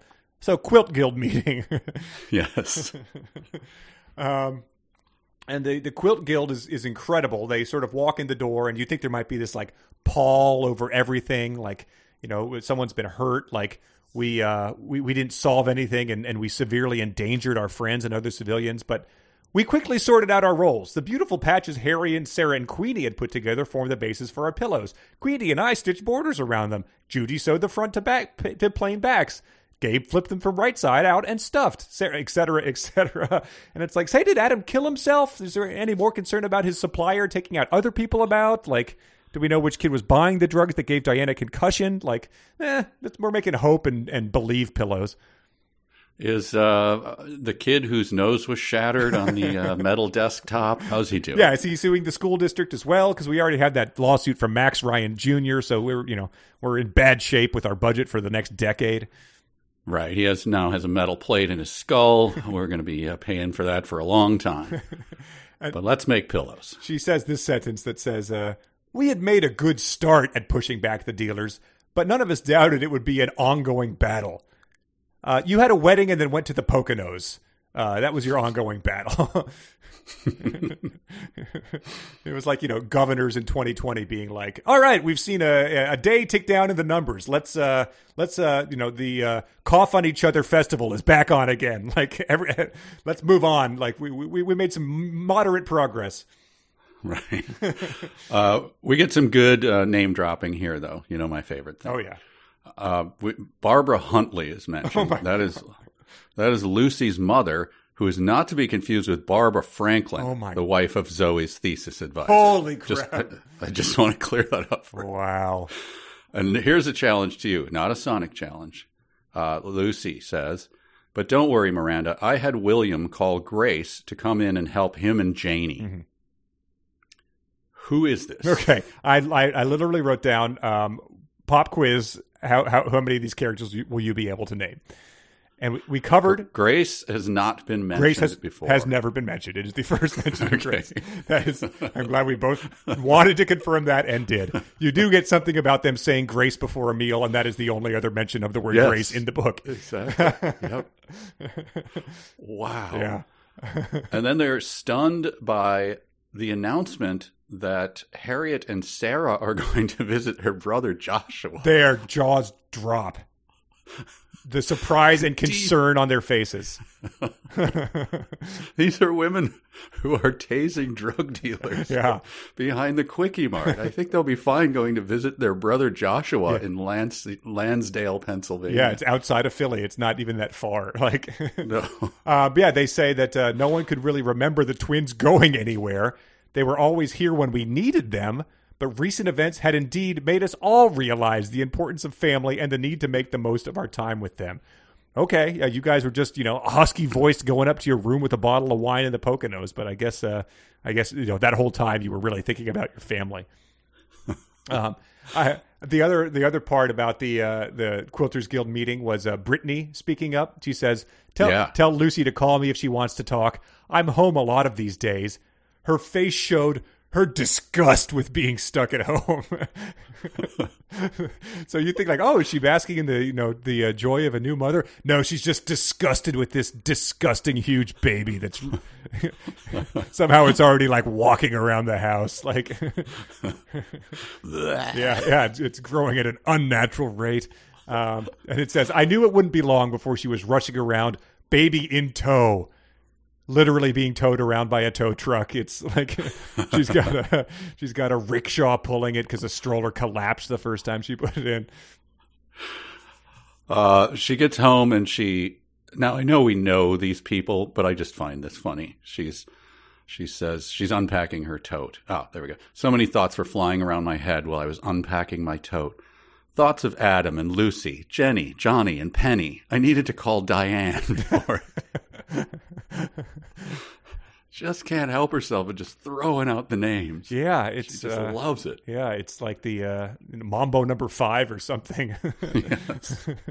um, uh, but the only other thing that I had here was uh, oh yeah, it's about uh, she was talking to Lucy. And uh, he used her and her love to insinuate him into this community, all the while knowing what he was doing. I'm not blind. I'm not buying the blackmail theory. Criminals are usually remorseful after they've been caught. Bastard. He'd better stay away. because if the police officers in Cutler find him before the feds, it won't be pretty. Wow. The, this, the, the, just you know, uh, every citizen knows how dirty these cops are. They're just gonna, yeah, he had an accident. You know, we, his car caught on fire. That's how he burnt to death in that shed or something like. yeah, you know that Jimmy's got a drop pistol. You know? yes, right. Yeah, planting, uh, planting, you know, nasty stuff on him. You know that. The, how did his uh, How did his face get bruised before he he burnt to death? This press conference is over. Yeah, full confirmation that they are dirty as hell. That's amazing. Uh, I have uh, two Sonic challenges for you. Oh boy. Uh, this is a it's repeated beat here where uh, Harry almost trips them again. It's almost identical. Damn to it, the Harry. Previous one. Uh, but so Harry responds with meow Reow. W R E O W. Well, first you meow and then you reow. um, okay. So he's just about tripped them, so maybe he's apologetic. Oh, meow. Reow. Okay. and then um, they have this little uh, game that they do, uh, like "Have I told you lately that I love you?" or whatever. Oh, yep. Is that a re- oh, and th- Van Morrison reference? yeah, that's Van Morrison. Okay. So uh, I think we should make that our official couple song. What do you say? And here's the challenge for you. Then he sang it to me in a wonderful tenor voice I didn't know existed. Okay. okay. Wow. All right. Um, let me see what I can do. All right. Have I told you lately that I love you? Have I told you lately that I care?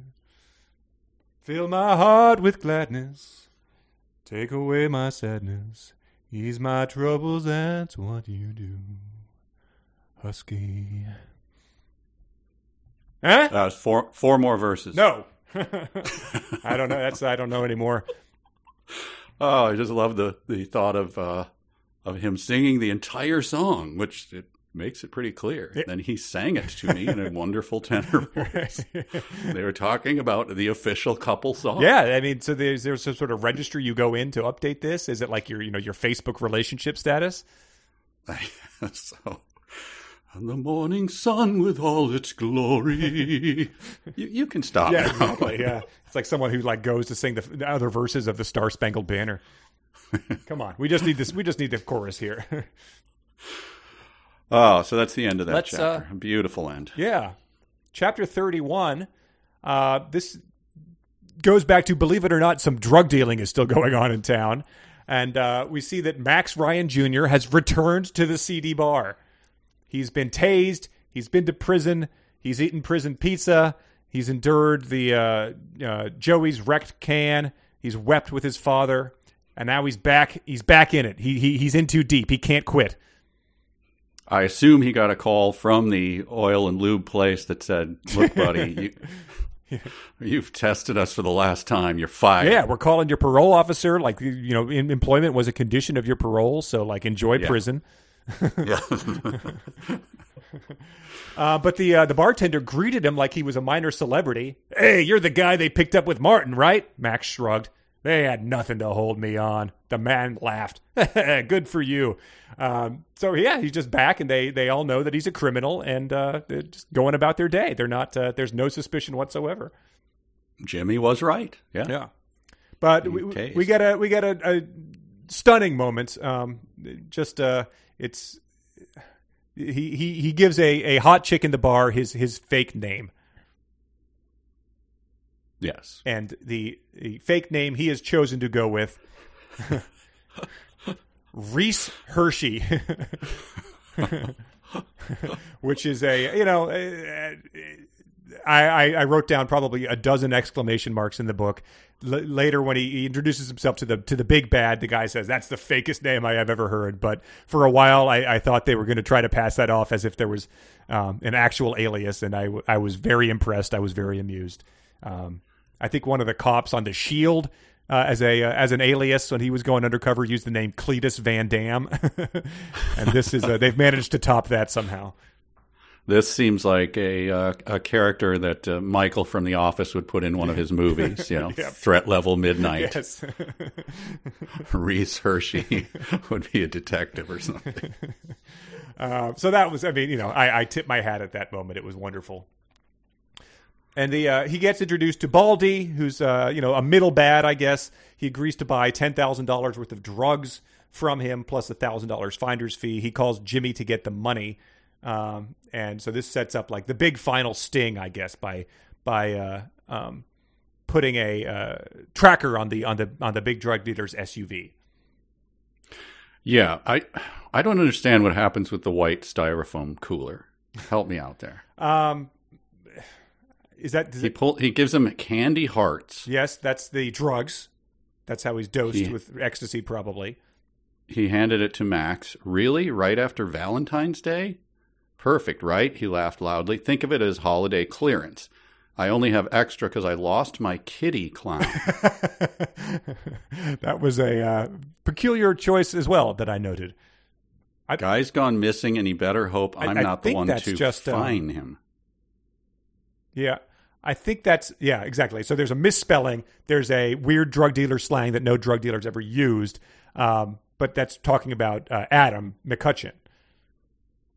Okay, he- I don't know if he's the clown, kitty clown. He's the kitty clown. I mean, I guess he's a kitty because he's. I mean, I don't know how young he is, but he's maybe dealing to the kitties. He has red hair, so like that Ronald McDonald kind of uh, look. Oh, It's not Okay. elaborated on, but that's a uh, when you're a when you're a uh, woman of a certain age writing books about drug dealers. I think you're just probably going to uh, use that iced tea uh, uh, type of slang for for drug stuff. okay. that was uh, baffling. I guess the, the typo in the kitty clown threw me off. Yeah. I, I didn't I didn't get it. it's like the uh, we we just finished doing the movie Plankton. Oh God. uh, and- which is a weird dubbed Italian movie. But there's a they're on a yacht and there's a clock on the wall that is like a fish with one eye with that's like a sexy clock or something, Yes, and it a, talks to them yeah. And it says, "Hey, I can give good time" or something. and then the woman goes, "What is that?" And the other woman says, "Cutie time."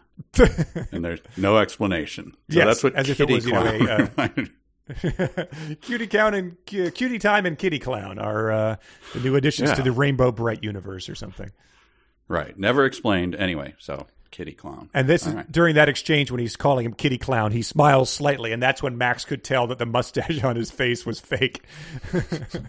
so everyone is just wearing fake mustaches. Everyone can tell that they're fake. They're using wildly fake names, um, and they're uh, it's a, it's a shock when they end up getting busted at the end of this.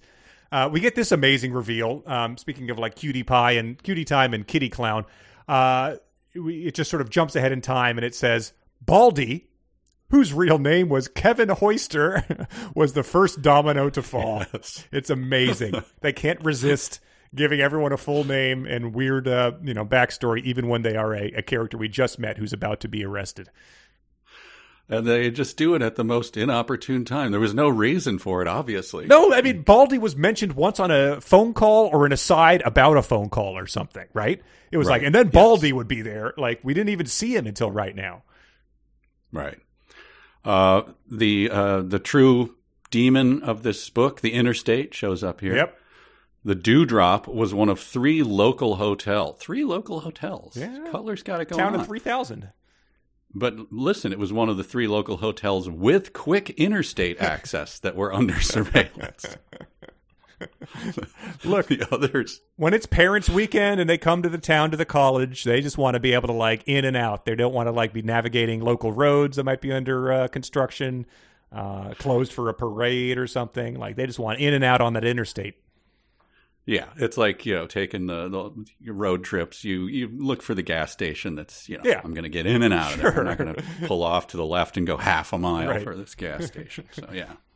Uh, but yeah, so they, they they evidently Jimmy is sort of like taken the uh, police department's myriad failings to heart and has actually worked out some surveillance. Um, no no word on whether it's in a hallway uh, at a desk with a convenient window or not. Whether they put up signs that say you're being watched.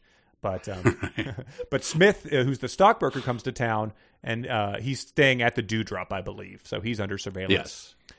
and then we get the moment that we had in another fan fiction where uh, Baldy uh, takes off, high speed chase. He pulls onto an off ramp, but then a uh, one of Jimmy's men pulls out to block it. Another guy pulls up behind him, and he uh, he says the boss would never let him see a courtroom, and he couldn't do prison. He wasn't made for it.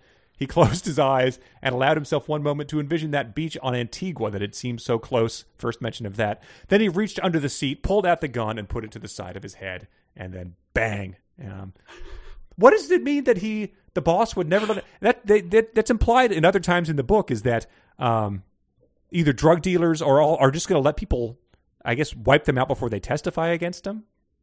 Yeah, the boss is just going to murder Yeah, him. yeah. So uh, because, especially if he goes to Cutler's notoriously uh, uh, lax uh, holding cell. yeah, for sure. But he couldn't do prison. This guy's a professional drug dealer. He has two, like you know, uh, drug dealer hot women on either arm. He's you know wearing fake mustaches. He's um, you know d- making uh, five figure drug dealers. Like you'd think he'd just be like have steeled himself a bit more for this possibility. Yeah, and I, what I wondered immediately was uh, his clients. Uh, who's going to take his accounts? right? Isn't he like investment banker? Right? Yeah. Um, well, is that Smith or the ball? Oh, Smith is the guy here. Yeah. I think Yeah. Smith is the uh, Wall Street mover. Yeah, it's a very shaker, good question. Like uh, some, you know, uh, some IPOs were about to happen the next week, and now they're going to have to like reschedule those to Q3 because of this guy who was managing them. Is he's now shot himself on a Cutler off ramp. Those have got to be some good phone calls. hey, I know we were going to take you public. Uh, we've got a little wrinkle. Um, you remember Smith? Oh, yeah, yeah, yeah, good, great yeah. guy. He was managing guy. the account really well. Yeah, he put us in touch with Yeah. uh, Sundar from Google. We we worked some stuff out. You remember, clean shaven fella, had Oh, no yeah. facial hair whatsoever. Of course not. Yeah, occasionally a little like stickum on his on his upper lip, which I always thought was odd, but like the work overshadowed any sort of um, quirks well, like that. Well, he had a little issue with the, 'cause he had a weekend job, which is not unusual, uh, you know, until you build up your oh, like portfolio. volunteering, yeah, maybe. Oh, oh, Well, no, it was um, it was it was uh, peddling Valentine's shaped uh, drugs pills to uh, teenagers in a town called Cutler, which is just off the interstate. Oh, oh, okay. And, I, I was uh, I had a lot of questions until you said it was just off the interstate. That Right. I mean, now I sort of, you know, makes sense. But um, how is this going to affect our um, our, our our massive merger with uh, with uh, Well, he's with no Comcast? longer I- he's no longer with the company. Well, he- he's no longer with anything because he uh, he was staying at the Dewdrop, which is right off the interstate in uh, like I, you act like I haven't driven past the Dewdrop and thought it seemed Sure. like a nice place on the way to the Poconos. I mean, I'm more of a B and B kind of guy. Um, I've got an, a standing order with Wilma, but the Dewdrop looks like a nice spot. Uh, anyway, we've got the facts and figures coming for you. Um, I'm going to send you. In fact, I'm going to send it right now. I've got it in my uh, box here, and so you'll get that soon. Anyway, he shot himself in the head uh, after when a cop car stopped him. So uh, we, we got a new guy on it, and uh, I think uh, you're going to be very happy. Uh, I don't, there's no reason to postpone the date or anything. I think we're. I'm looking up this new guy on, on LinkedIn. It does appear that he is he's wearing a a, a giant false mustache. Sa- Damn Sam it. Elliott. It's yeah. yeah, so it must must have caused some some some major, you know, it probably tanked uh, tanked the stock market for an hour or two. for sure. Man, it all comes back to Cutler. That's right. Uh, so uh, a little wrap up here as uh, Max Ryan Jr. goes again before Judge McAllister. You remember, of course. Yeah, do Judge I? McAllister. Do I? Was I don't remember. Uh, but we get the you know the the stern uh, Judge McAllister speech. You know, Mm-hmm. You've done good work here, young man. you know, you screwed around a lot, but uh, you finally got your crap together. Good for you. I- and I don't want to see you in my courtroom again. Bang bang. Uh, I actually didn't screw around. I was falsely accused of two terrible crimes that you know, tarnished my family's reputation. But yeah, she also says uh, she says this detail: "You've done well. You've performed a special service to this community. Details of which need not be read into the public record." Because it was massively illegal and dangerous, unethical, it would, you know, to be to reiterate, would ruin our community. Um, but then uh, she looks up and his whole family is there. Like his his brothers are there. Like he has little brothers. His mom is weeping, and uh, the judge smiles and thinks it was going to be a good day. And I just imagine the bailiff being like, uh, "Up next, the uh, drunk driver that hit a school bus and killed five kids." She's like, "Well, that good day did not last very long." I And in the meantime, um, the uh, uh, sort of undercover internal affairs guys are like nodding to each other and towards Jimmy and going like, "We gotta, we gotta rein this guy in, man." right. Uh, yeah. If he if he ever talks, it'll bring us all down. yeah. Well, Uh, so that's that. final chapter. yeah. It's uh we we we are at the library. You know, this sort of I guess probably the hub of these books. Um, not the quilting room as you might think, but um, she Miranda's at the library, sort of reminiscing on everything when she's her face falls because she sees Police Chief Jimmy um, uh, coming to uh, to talk to Lucy, hmm and she goes straight off the deep end.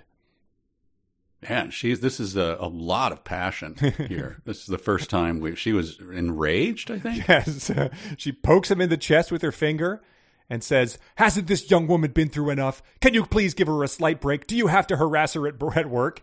And uh, his face turns pink, and she says, "This is police harassment. I mean it. I'm calling Gabe right now." I practically screamed at him. I'm not sure what Gabe is going to do as a retired FBI officer, but people are way too comfortable pushing around the chief of police in this town. I mean, is Gabe going to somehow get in touch with a four star general? Or Yeah, I don't know. I mean, that guy, you know, he's he's stand up. I don't think he'd tolerate this uh, police harassment. uh, but, Um, she- no, we- he's there. Go ahead.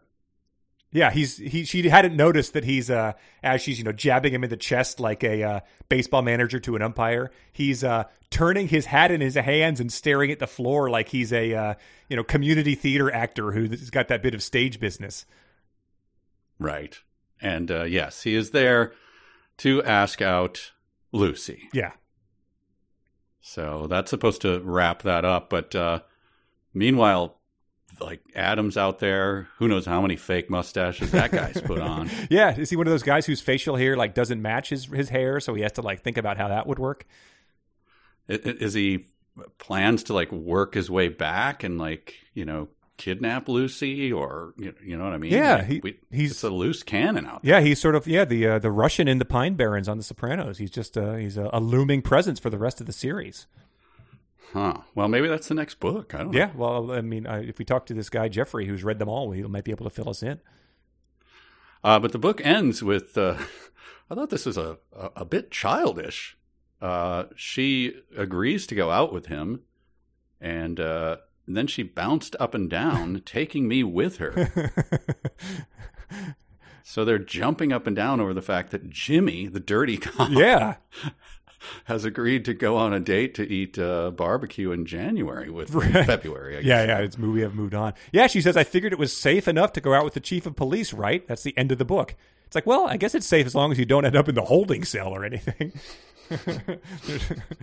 um, yeah, they- they're they're they're bouncing around like they're uh, on the playground playing Ring Around the Rosie or something.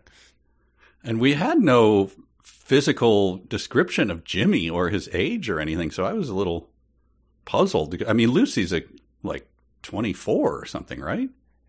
Yeah, and so yeah, you mean how old? You know, what is how does Jimmy match up there? Yeah, like what? I, I mean, I guess he could be. Yeah, I mean, I don't know. the- He could be the- 50 or something. Yeah, but, but if the other chief died unexpectedly, he might have been you know called up from the ranks before he naturally would have been ready. So, um, I don't know. I was just picturing Jimmy as a little more. You know, he's running this enormous illegal operation under the table. right? Yeah, I guess so. Yeah, I, pictured him as a little more seasoned, a little more gray at the right. temples. kind Yeah, maybe thing, came in but, from the uh, big city to to to manage this thing. Uh, well, that was your question. My other questions was, how was Diane? How's the concussion? Um, how was Jenny? how was the girl who passed out and uh, you know couldn't make it to Sunday dinner? Um, how many other kids died because there was you know a three per week uh, OD rate, and uh, you know that uh, it was probably another week between uh, you know the wedding and coming back from the Poconos. So Uh, yeah, and I, I mean that vacuum of the uh, drug dealer shooting himself in the head—that's you know that's a vacuum that's going to get filled, right? Mm-hmm. The posters aren't going to stop another one from coming. I don't think. ah, I mean, you know, I, I, I think that we've just uh, that's why they make new books in the series. Um, That's right. Follow up questions. Um, now, in my book, because I just have the uh, the ebook, Mm-hmm. uh, I get the the picture of the authors. Yeah. Of two two of them though. Yeah. But there's three, right? Who wrote them? Well, this was this was something we looked up on the website. The uh, the third one, I think she's sort of given a credit as being with them because she passed away, and that was sort of like a uh, she, you know she's with us in spirit type of thing. Oh, really? I did not know. I think she yeah, it, it was mentioned maybe on their website or, or maybe on their Amazon author page. So yeah, um, rest in peace, Beth Devlin Coon. Uh, the one qu- the question I had about their bio was um, Mary, Mary Devlin Lynch lives in the Bronx. She's a notorious multitasker, combining quilting and writing with reading two or three books all at the same time. She also runs her husband's business. um, what? How is it in any sense her husband's That's a business? very good question. Yeah, it's like the uh, the ship of Theseus. Once she is she is taking over running it, does it does it remain his business? Yes. Um, but uh, if you had to guess what uh, TV shows Debbie likes, uh, would you would have guessed Uh, yes, uh, two of them, yep. two of three you would have guessed. she likes bones, Yes. um, and Castle would have been the other one that I would have said. Of course, she likes, and and then NCIS. so yep, the big the CBS procedurals. Yeah. amazing. Well, I mean, you, you could probably see some of that uh, in here. They, I bet, I bet some of those have the uh, the face slammed down onto the desk with a sickening crunch type of thing. right. Uh, so I didn't know. Then I I get a, a catalog of their other books, uh, yeah, they've got other series, right? The Witherspoon Adventures, Romance and Paranormal Healing. What? And the co- the cover of which looks like sort of the uh, just a frame stop of a Mark Gormley uh, Oh wow! a video kind of. There's like clouds or something and a guitar and What? Wait, what? So- Which one are these called? The Witherspoon? Witherspoon Adventures. I don't have that one. Uh, each each novel is based on one of three cousins who has inherited the power to heal or ease the pain of another. Wow. All right. Uh, oh, all right, so that's the Witherspoon Adventures. Then, uh, oh, th- and then another one in there, Burnt Roses, Before Ever After, I've got some other Relative ones. Yeah. Unknown. Oh, the Meredith Abbott Adventures. Do you have that one? No. Man. Uh, lying, lying for a living. Meredith Abbott's Adventures in Hollywood. Dying for a headline. Mary Abbott's Adventures in England. oh wow, she gets around. And then we have Caden and Cat Adventures. Yes, I do see those. The right Okay. move, W R I G H T. The right one and the right woman. Yes. Okay. Um, I also have Sierra Parker, museum curator. oh my God. A night in Cairo, K N I G H T. Uh, Skylar Kincaid, editor. That's uh, I have that. Do you have uh, Hollywood Designer Adventure? yes, Sophie Soph- by design. Sophie by Design. Yes. Um, yeah. Sierra Parker Museum Curator. Oh, yeah, that was the night in Cairo. Oh, Night in Cairo. Got it. Okay. Man. And then we and then we get to the Miranda Hathaways. They're all. Uh, I mean, I, so I don't know. So a lot of them say contemporary romance. So I don't know if those are cozy mysteries. So those might be. Uh, Oh. maybe that's where they really let their uh, freak flag fly in the bedroom. Miranda Hathaway is cozy romance slash mystery. Okay, so I mean, you know, I guess that's why we had so much wedding talk. That makes sense in the uh, uh, lo- looking at it from that from that perspective. But it's also a quilting based. Um, that's a that's a key part of the genre. Yeah. Uh, the titles, by the way. Do you have all the titles of the quilting series? Uh, yes. The Quilt Ripper, The Missing Quilter, The Quilt Show Caper, The Quilter's Secret, A Quilt to Die For, Yeah. The Quilter's Christmas Surprises. That's where they find the baby. The cat finds the baby. Yeah. And uh, is this the last in the series? No, I believe there's one more after this. There's a Quilter's eight. Oh, okay. No word on whether they're continuing it. I mean, this seems to be their, you know, bread and butter. This seems to be their flagship. So Okay. All right. Well, uh, summing up. yeah. I mean, summing up, it was a uh, delightful romp. It was a unlike anything we've ever read. Well, I mean, it's sort of like some of the other Dwight David Thrash and uh, uh, Moon People type of books we've read, but um, you know, it's its own thing. They uh, just yeah, outsider art, as they call it. It's something that the the big publishing system would have never let happen, and uh, we are we would have been worse for it. Uh, yeah, no, I, I obviously I enjoyed it quite a bit. Uh, a lot more laugh out loud moments than uh, previous books, I think. Yep. Uh, really, really enjoyed keeping track of the characters. uh, And uh, yeah, and no, none of the uh, none of the frustration of the uh, you know Dwight David Thrash book where it was just like okay, like I mean this is funny, but like the the joke got old, you know, fairly recently. But it did have it was like that if you just weren't copying and pasting everything just based on the describing the relationships and the, the sort of simplistic view of uh, of of how people interact with each other and how these things work. Yeah, Dwight David Thrash was as if uh, it would be like if someone did a podcast and then did these kind of long sketches that tested the audience's patience by uh, you know, naming all the characters in the book and, and then doing a silent dinner, you know, that kind of that thing. would be terrible. No one would ever support their Patreon at patreon.com No, slash 372 no. pages. Certainly not. Uh, but yeah, I think I'd put, I'd definitely put it above Dwight David Thrash. It's in that tier. I think I'd put it, um, I mean, uh, above Moon People. It's a hard call for me. Um, I, I think it just, yeah, it, I think it had more laugh out loud moments.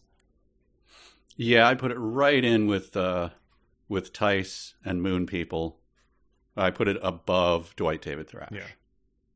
Well, So yeah, pretty much in the same spot. Nice. Well, I mean, maybe we can uh, maybe we can return to the to, to cozies before. I'm sure that people have you know dipped their toes in as well. So maybe there's some recommendations, or maybe our algorithm will just point us in the direction of uh, something else. But yeah, I think we do have something ready to go for next time. So stick with us.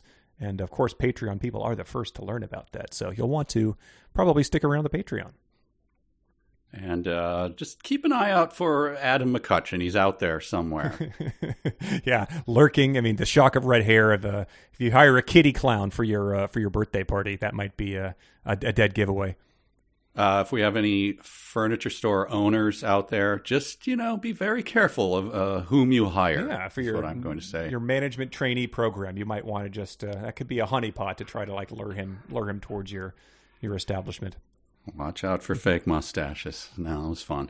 Uh, are we going to do any uh, mail? Yeah, let's do some dumb sentences and then we can read an email or two. A sentence begins with a capital letter. A capital letter is a letter that's big. A capital letter is not a small letter. A capital letter is big, big, big.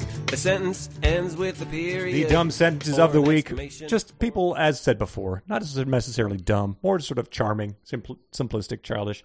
Um, here we go. This one is from Ben. This is regarding uh, their honeymoon. It's not Paris, but for staying local, the Poconos are only a few hours from home. And Ben, Ben has analyzed the sentence. The first half of the sentence implies the second half will offer a rebuttal to the Poconos quality, but it's just a restatement that it's a local getaway. Why not say it's not Paris, but for staying local, the Poconos are just as romantic. Uh, Augusta submitted, Our grilled chicken salads arrived, and we chowed down for a moment. Then she went back to her notebook. And they said, Chowing down doesn't seem like an action that can be accomplished in a moment. I don't think of salad as a food to be chowed. Save the chowing for pork and sauerkraut or barbecue, even in January. um, uh, this is from uh, uh, Donald. He said, Gabe snapped pictures as quietly as he could with the window rolled down. And he said, unless Gabe is operating an old film camera with manual film advance, there's really no way to affect the amount of sound you make taking pictures. um, this one is uh, from Mark. Making use of the tracker on his vehicle, Jimmy and his deputies waited until he made another buy and then picked him up along with his driver. And he just said so the quilters didn't do anything, and then it all happened off screen when it happened. Yep. Uh, Jay submitted, "We all stopped chewing and sipping." Um, he just said it's an alien way to express surprise. uh, this one is from uh, three people: Gina and Laurel and Daniel. It was almost in unison, with everyone saying it at the same time. So, was it? Was it in? Was it almost in unison, or did everyone say it at the same time? I, that was what I, I overlooked when I read it, and I was like, "That's perfect." Yeah. Um, let's see. We have uh, Tom H. I think this is from The Vows. You never pushed, and yet you wouldn't let me push you away. For the people who did a bunch of pushing back in the book, I, uh, I mean, it seems like a, a little clever or maybe unintentional. Um, we have, uh, well, okay. This this is a paragraph. I'm going to allow it just because they did some some good uh, analysis from Jennifer. She says it's a it uses every tense possible. The entire quilt guild was ordered to stand down and let the police take it from here. So there's two in one sentence. Jimmy felt the word was out that Cutler is not a safe place for the dealers anymore. We will continue to monitor the high school and give talks against drug use. The fact is, the town remains on alert and we keep our eyes open for any signs of drug dealers. So she got three different tenses, uh, two use of past, uh, two use of present, one use of future. Stunning. it is. Wow. Janelle submitted, Such are our thoughts on Valentine's Day. And uh, Justin submitted, She loves to make her react, which she always does. Wow. That was, I think, Diane. Diane needling Yes. the uh, the the waitress. He says- Sylvia? yes, he says this sentence was carefully crafted to be as imprecise and vague as possible. I have a couple that didn't get used. Do you have any sentences that were not burned? I have one. Okay. This is Diane in the school. Okay. The, the closer she got, the more she realized it was the voices of a man and a boy. So, some nice uh, point of view grammar uh, mismatch. Yeah. Yeah. That, uh, that sentence takes a turn. Um. Yeah, I, I guess so. I guess man and boy is like they're those two guys are probably like you know you had the teacher in high school that was like just a few years older than you because they were just out of college or something. That's closer to what it is there. And a high schooler boy. All right, I guess so. yeah. Uh, I have two that didn't get used. One, I choked slightly. That's during something of their dinner at Sylvia's. Uh, Oh, sure. and then uh, two, uh, oh, uh, this is during their uh, their. Um, I have three, I guess. This is during their um, uh, B and B dinner. She said, "Those desserts look homemade, so there's definitely going to be dessert." Uh, again, just sort of takes a weird turn halfway through. Um, they're looking at desserts, and that convinces them that there's going to be dessert. And then uh, this was towards the very end when uh, he realizes that Jimmy asked out Lucy. Wow, I was in one of the words I like to use now and then, gobsmacked. Wow. so that's sort of filling in the. Uh, as you know, I'm not a fan of high heels, but it was just uh, using a word and saying I like to use this word now and then. Well, assume you, use, you like to use a lot of the words that you've used in this book so far. Uh, going back to your, I think, choking slightly, I, choked passed slightly, it over. Yeah. I passed it over. Uh, but I think she spits champagne or something during Queenie's toast. When someone when when, when Diane gives her says her at least it was an Oedipus joke, maybe I think so. Yeah. There's uh, anyway. She's there's a lot of food Okay. issues with her. she snorted her champagne. She snorted it. Yeah, okay. she's snorting. She's chowing down. She's having silent meals. Yeah, she's eating barbecue at the wrong time. It's a mess. It's a mess. Yeah, and you know, I mean, we I think after Digital Fortress, our our most food weird food heavy book. You know, that was a guy drinking olive oil and uh, Oh, right. eating you know tofu straight out of the fridge. But like this is uh, um, this was this had a lot. This was just uh, uh, you know feasts happening everywhere, weird uh, justifications for food, um, silent dinners. Like it had it all. What was his affectation of he, he played uh, was it handball or racquetball and he uh, The, the guy in Digital Fortress, squash? Yep, squash. Yes. yeah squash and he uh, he just easily kicked everyone's ass or something. Yep, effortlessly. And then he would rinse his head in the water fountain and drink like an entire gallon of orange juice. Okay. Strange. Quirky, yeah. I mean, combine that with this, just referring to this guy who you've never met and saying he did that and never mentioning him again would be like prime quilter's pushback stuff. Oh, if only the crossover. All right, let's do uh, a couple of emails and call it a day. We're going to the party. We're going to the game. We're going to the disco. We're gonna cruise out, man. Stealing people's mail. Stealing people's mail. All right, just going to do a few of these because we are, of course, just entering the long, long uh, runtime here. Here's an update from Lucas. Time to compile real or fanfic stats again. Math wasn't that hard this time. Mike got seven of ten percent, I mean seventy percent correct. Uh, same score he got for Moon People. Short books tend to lend themselves to very high or very low scores. Mike's score increased his average from 57.58% to an even 58%. yes. Yeah. He says there's not much time too much to say about the small amount of data, so I took the time to make a bar graph of Mike's score for every book, and I will post that on our uh, various social channels so you can see sort of like where things uh, stacked up uh, in between uh, in between each book. I love it. Yeah, thank I you, love Lucas. It. Thanks for that work. Yeah. This one is from Donald. He said, Small, close knit communities like to do things together. Cutler goes one step further and does things in unison. This book contains 57 instances of the word everyone, which seemed like a lot for the book of this length. Yeah, that's that's more than one every third page. And he said, Here's a sampling. We all laughed. All eyes turned to Dom. They all chuckled. Everyone turned immediately to look. We all shrugged and nodded. What? It was almost in unison with everyone saying it at the same time. We all nodded as we stood up. Everyone was buzzing. We all cheered. Everyone raised their glasses. We all sat still and silent. We all turned our attention to Harriet and Sarah. Everyone stared at Joey, etc., etc. It goes on. That's half of them. I will not read them all. Wow. Yeah. Didn't uh, that was the a feature, a strong feature of Moon People as well. all right? simultaneously, all saying uh, specific, intricate sentences all at the same time. Yeah, his whole classroom saying things. What is Yeah. it about that? I don't know. what does that add to anything? I don't, I don't know. Um, I guess it's just you know you can picture sort of a movie where people sort of murmur or something, and that's the uh, Right. That's what yeah. the deal is. Um, uh, this one is from Christopher. You might uh, know this. I don't understand. It just occurred to me while listening to the latest episode and hearing you and Mike talk about vigilante quilters that the author of this cozy mystery have stolen the plot from the MST and RiffTrax classic movie Angel's Revenge. Any thoughts? Any thoughts? Oh, that's been it's been a while. Yes. If you hadn't thought about that before, I certainly had it. Now imagine the quilters in this story all dressed like goofy 70s disco vigilantes, and it will change forever how you view this book. Oh boy, Sylvia and uh, no, not Sylvia. Uh, Harriet Uh, yeah, and Sarah wearing and Sarah. go go Yeah. boots, and Mhm. we'll have to look into that because those words do not make any sense to me. Um, I don't remember even. I don't. Maybe Bridget and Mary Jo did that one. Um, here we have a book, uh, an email. This is uh, this is not from a listener.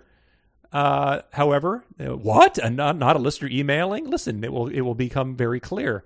This is from Okay. uh, Hello, Connor and Michael. I wanted to make sure these two forthcoming titles from and Mifflin were on your radar for coverage this summer. Carrie Vaughn, author of the New York Times bestselling Kitty Norville urban fantasy series, reemerges with an action packed novel for fans of Ready Player One. Questland narrates the nar- adventures of literature professor Dr. Addie Cox, who expects an usual, unusual job from Harris Lang, a famously eccentric billionaire tech genius. So this is a uh, unsolicited email. Uh, we get these occasionally. We're like, "Hey, I wrote this book. Uh, I'd be happy to come on and discuss it." And I usually just reply, "We review terrible books." right. It just indicates the the most basic lack of research, um, humiliating, frankly. Um, so she thought that we would want to uh, be interested in a book that would be uh, for uh, fans of Ready Player One. Um, I can't imagine anything that I would have less of an interest in.